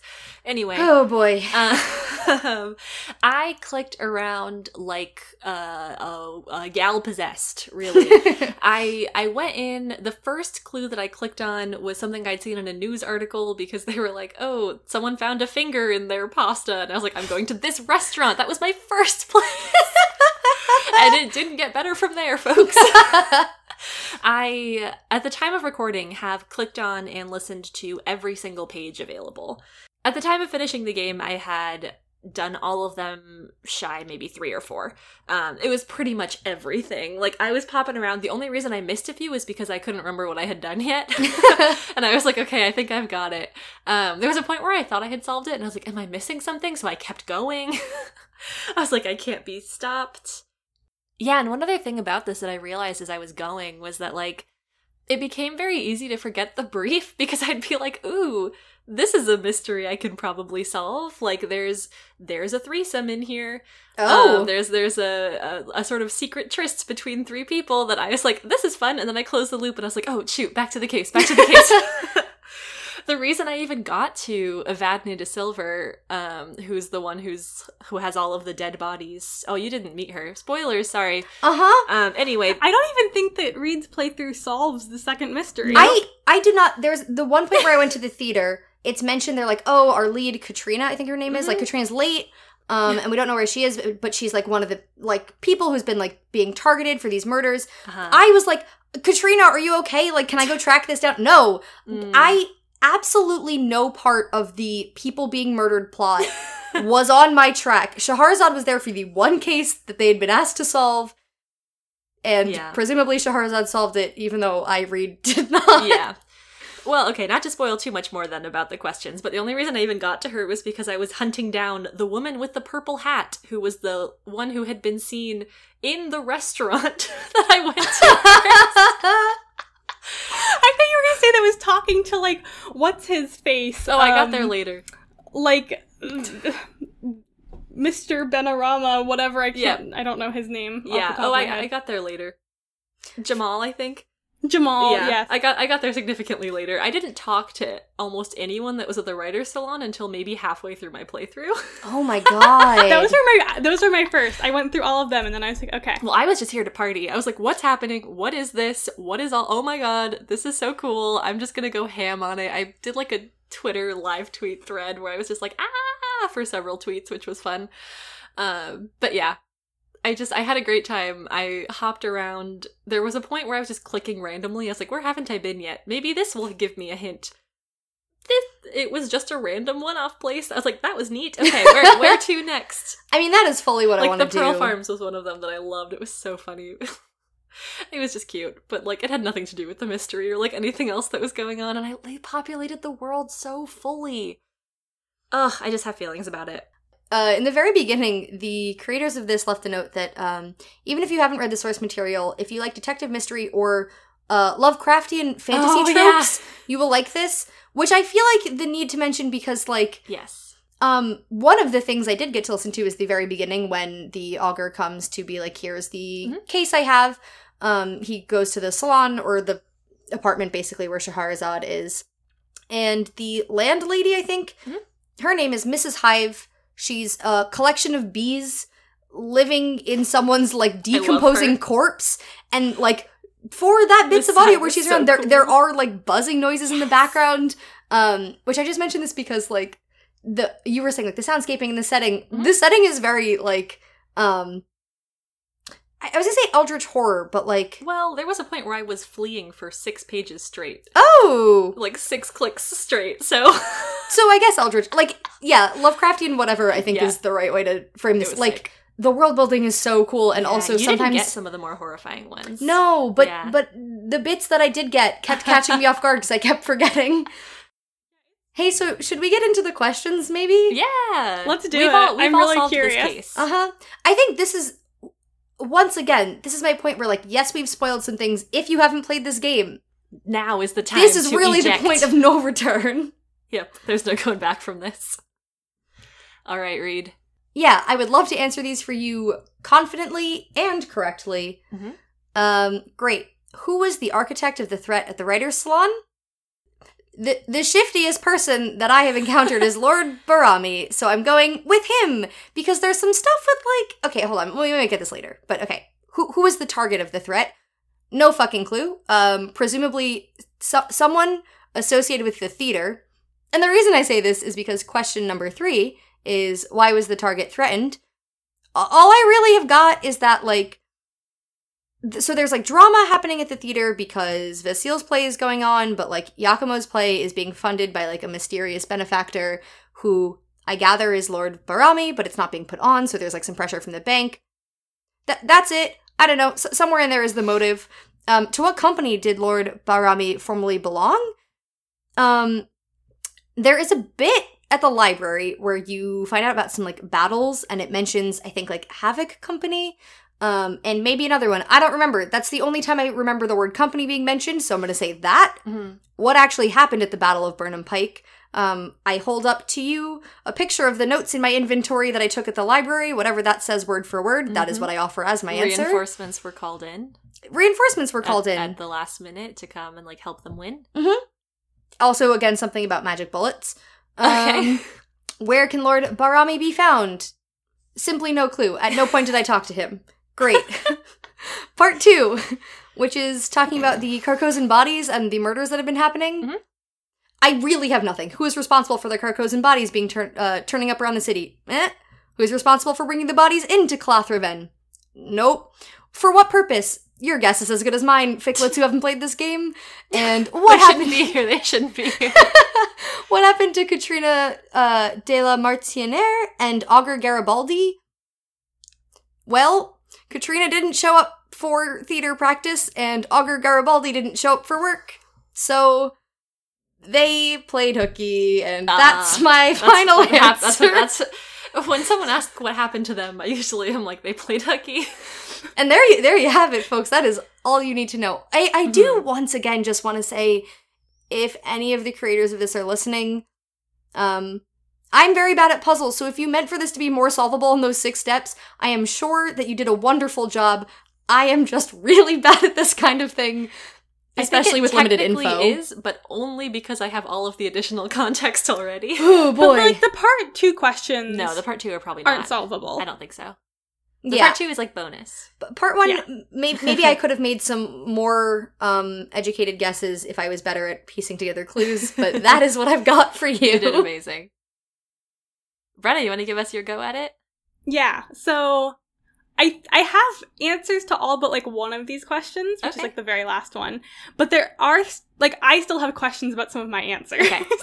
so I think that there might be more things that you could have filled in if you click through everything. Mhm. But I sort of once I thought I had the answer, there are two slides that basically say um, if you're stuck, here's where to Yes. go. So I did both of those, Oh, and those nice. did not lead me to anything I hadn't already found Mhm. on my own. I so I said, thing. okay. All right. So this is what I've got. The architect of the threat at the writer's salon was Lord Barami. The target of the threat was Vasily Kovac. Vasily Kovac was threatened because there are contents in his new opera that's being shown or like planned to be shown at the theater that Lord Barami doesn't want getting out. Lord Barami previously did belong to the Havoc Company, who were involved in question five, what actually happened at the Battle of Burnham Pike. Um, the like going story via the historians is that like there were reinforcements that basically came through this hidden ravine at the last moment and changed the outcome of the battle. What actually happened is sort of that, but they didn't just come through the ravine, they came through a time loop or time fold 18 days prior, and that's what uh, Kovac's opera is about.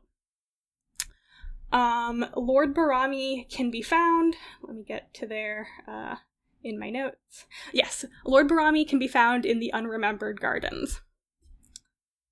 Can I just really quick? Mhm. Okay, I do want to say when I when I was playing this a couple days ago, when Nick and I were going through the questions together, Mhm. I actually did did at some point remember I was like, oh, the target maybe Vasil because he was in the writer's salon in the opera. I I did forget that at the point of recording. I just thought you weren't confident. No, I would have said Vasil if I had remembered. But then Mhm. as Brenna was speaking, I was like, oh yes, he was on the list. That was a thing I did put together. I'm gonna give myself like a two and a half out of six for those questions. Sure. Um, I got the gist of some of them. I'll give it to you. Thank you. Let's go part two. Okay, who is responsible for the Carcosan bodies showing up around the city?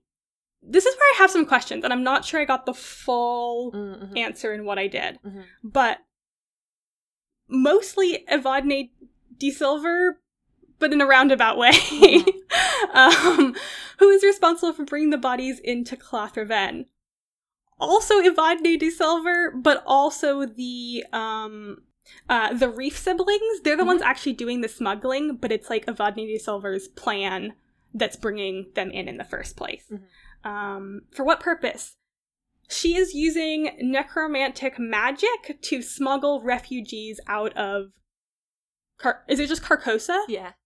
Okay, she's using necromantic magic to smuggle refugees out of Carcosa. Uh-huh. You can't leave Carcosa if you're alive, but you can leave Carcosa if you're dead. Correct. So she she and the Reef siblings smuggle bodies back and she reanimates them. But something went wrong with this last shipment that wasn't I'm that's where I'm a little bit hazy on Mm. like how the bodies ended up where they were and like Yeah.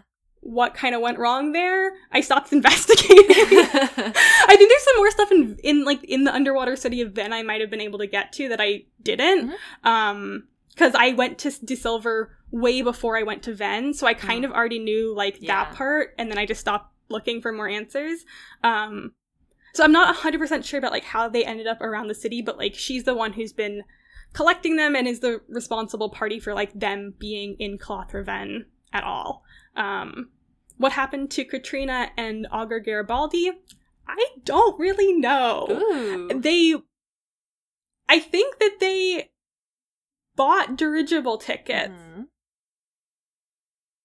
but I didn't ever go to like any of the dirigible stuff or talk to any of the other dirigible people. Like it's in the news and stuff. And I didn't talk to anyone involved in it, so something probably bad happened to them that I don't know about. Okay. Wow, Bren, that was very good. Part one, pretty much 100% accurate. You you you nailed it. You're missing, I think, I don't, and, and you didn't have to elaborate on this stuff, so I don't know if you were missing it or if you just didn't say it. Um, so for me, I'm not going to answer these questions because I have pretty much the exact same answers except for the last one. Um, but yes, uh, Lord Barami was a member of the Havoc Company. He essentially became this. You kid? Were you gonna say this stuff about like the the gun and the bullet? The gun and the bullet, also him being Admiral Boar, uh, which is an Oh, yeah, yeah. anagram of Lord Barami. Um, oh, I didn't put that together. I figured that part out really early though. yeah, Um, yeah, yeah. Just based on like the letters from the Mhm. bank and the tobacco smell. Yes. Yeah, so that's him. He was a he was a member of this company. So there's this war that's being fought not just over space but over time. And essentially, Vasily was like, ha ha ha, I found this like letter from this person who fought in the Havoc Company. I think it would be a beautiful idea for an opera. Lord Barami was like, uh, excuse me, sir. If people remember that it happened this way, then there's a chance that someone else could go back and change the outcome again so that we don't necessarily win. Um, there's a part where Scheherazade, if you go to her for a hint, is like, hey, if you aren't sure exactly which version of events is correct, think about who has a vested interest in like covering up information. So the library and the university, um, if you went there, both are like, uh, yeah, what happened was there were reinforcements and that was cool and the battle is over. Um, at the university, they're essentially like Havoc Company, Company of Strangers, they're the same thing. Um, that's, that's a load of hooey. That's nonsense. Get out of here with your nonsense. Um, but it's actually true. Uh, you can find Lord Barami at the Unremembered Gardens. He can't remember anything. Um, he had arranged for his own memory to be taken away after all of this happened in order to continue protecting sort of this information. That's the part like I didn't know his motive and I didn't know where to find his motive because I Mm. thought I had figured everything else out so I couldn't figure out who else to go to. Yeah. Um and then once I sort of clicked through to the uh like here's the hint if you're really stuck and I realized I'd already talked to all those people I was like, well. Yeah, this stuff did make more sense to me too after I had done the game, read the brief, read the answers, and then I came back to it and I started putting Hmm. stuff together more easily. that makes sense that like I hadn't even thought about like oh if someone knows that it was a time jump they could just undo it. Like I didn't think about that, but that makes so much sense. It's dangerous. It's I also good. like that when when Nick you came into my room to watch me Uh-huh. do the ending. You said that talking to Lord Barami would like brought so many things into clarity for you. Yes. I did not speak to this man. You sure didn't. he didn't I I he didn't tell me like he didn't tell me anything I didn't already knew. I I knew he was going to have his memory wiped when we found him. Mhm. Um I just didn't realize like I couldn't ever figure out why he wanted to get it wiped other than he didn't want the information getting out, but I didn't put together like why he didn't want the Yeah. information getting out. Yeah, um, yeah, it's interesting because you you get some stuff at the sort of au- augur of sorcery place. I forget what the actual name of it is, but they're like, don't do illicit magic. Um, and as you're there, you kind of get in trouble for having this device, and they're like, what the hell is wrong with you? And then you have to sneak out. It's a whole thing. Oh. Um, I mean, you don't have to do anything. It happens in the narration, but as you're leaving, you hear someone yelling about um, an arranged amnesia sort of ritual situation, and that's Lord Barami, uh, which is pretty cool. Um, yeah, part two you pretty much had, Bren. Um, it's I think that the way they structured the answers had like one of the siblings being the one who's responsible for them turning up around the city. Um, I forget her name. Oh, it's right here. Um, Asenath. Yeah, she was dealing with the shipments, and there was an issue with them, and she wasn't able to process them, and then the bodies went. Yeah.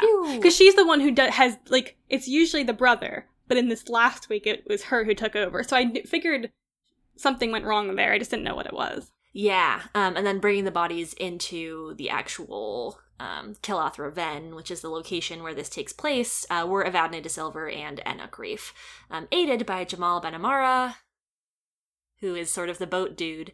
yeah, um, Oh. Jamal. He's kind of a homie. Um, yeah, the purpose you nailed uh, to smuggle them out and then reincarnate them, essentially. Um, and then Katrina and Augur Garibaldi eloped, which I believe Ah! I know they're in love. Um, if you go to her residence, um, you can see there's sort of this dramatic kind of letter situation, and also an implication that she is going to air travel somewhere. Um, yeah, I went to hers, and you find the tickets, the yes. Tickets for two people in the dirigible. Oh, the dirigibles. You're right. You're right. Yeah, because then I went and then at his place, you find the letter. Yeah. And so I figured that they went together because there were two tickets. I just like when I saw this, I was like, oh no, then did like the dirigible crash and they like died or something? No. Okay, so with the dirigibles too, there's three main racers. They're all in love. If you talk to all three of them, it's really cute.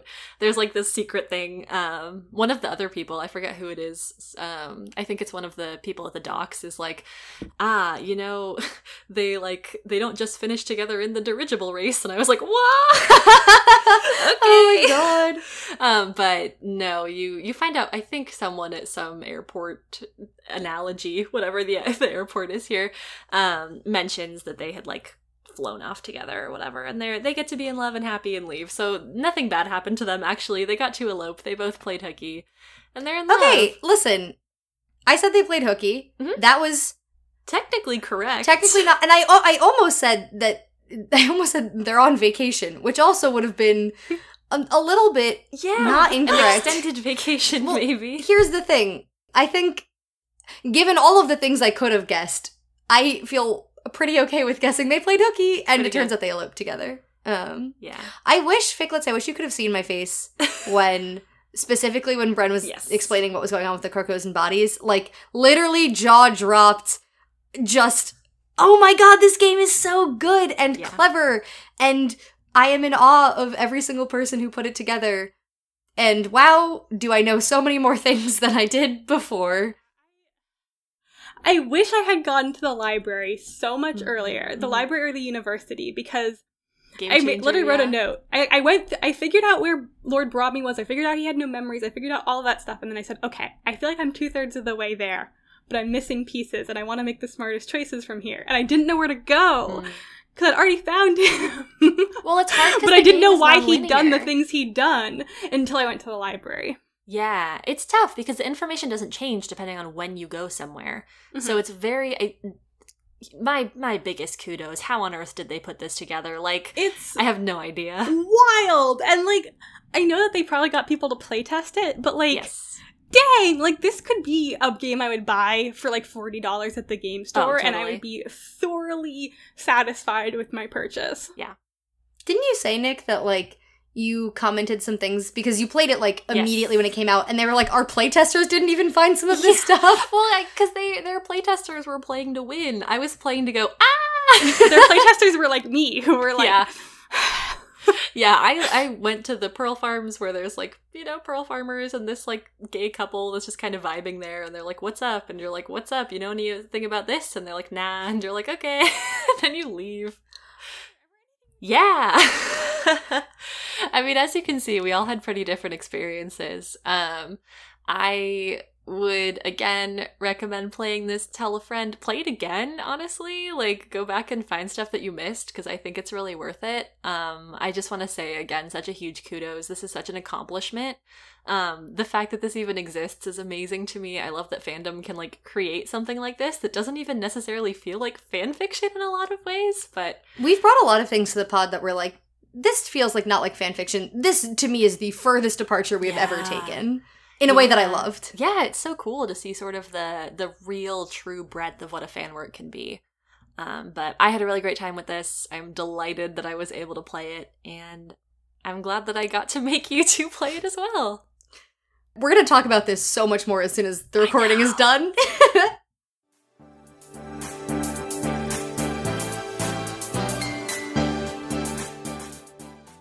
So, thank you so much for listening to this episode. We obviously had a good time recording and had a lot of feelings. So, I hope that you were able to join us, um, at least in one of those things. Um, if you want more of the Fit Click experience in your day to day life, or just want to stay up to date with what we're up to, um, both with the podcast specifically and some events that we generally run uh, with listeners, you can find us on Twitter at FitClick on Tumblr at fitclick.tumblr.com. We have a Discord server as well that you can join that's linked on our Twitter and our Tumblr. And you can also email us if you would like to speak to us in a longer form at fitclickpod at gmail.com. Yeah, we also have some merch up on Redbubble. You can find that via a link on our Twitter if you are interested. Um, also, leave us a review on Apple Podcasts if you are so inclined. They mean a lot to us and they definitely help us grow our listenership. So, if you have something positive you'd like to say about the pod, uh, we'd love to hear from you. So, this is normally the point in the outro in which we would tell you what fics we're bringing for the next episode, but next episode is a little bit different and very, very special. It's our one year anniversary! um, wow, absolutely wild to think that this podcast has been going for a whole year.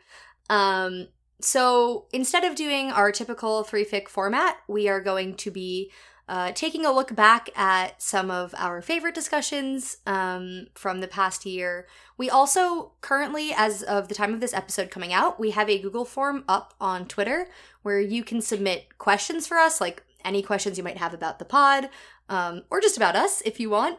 Um, comments, your favorite fics, your favorite episodes, um, just anything you might want to chime in. Um, at the time that this episode is being released, it will be up for two more days. It closes on October 5th. So if you haven't filled it out yet, please, please, please, we would There's time. we would love to hear from you. Um, we already have had some responses that have been so so delightful to look through. So yeah, we're just gonna be taking a little a little look back, a little reminiscing about this podcast that we do. wow. Yeah, so with that being said, we also don't have standard picks for next week. Um, in case that wasn't uh, fully apparent and you you were still like, wait, but what are they going to discuss? We will be discussing fic. We just don't have three picks for next week, so Don't don't worry about it. so yeah, you can look forward to that very very special uh, anniversary episode coming out on October sixteenth, and we hope you'll join us. Bye.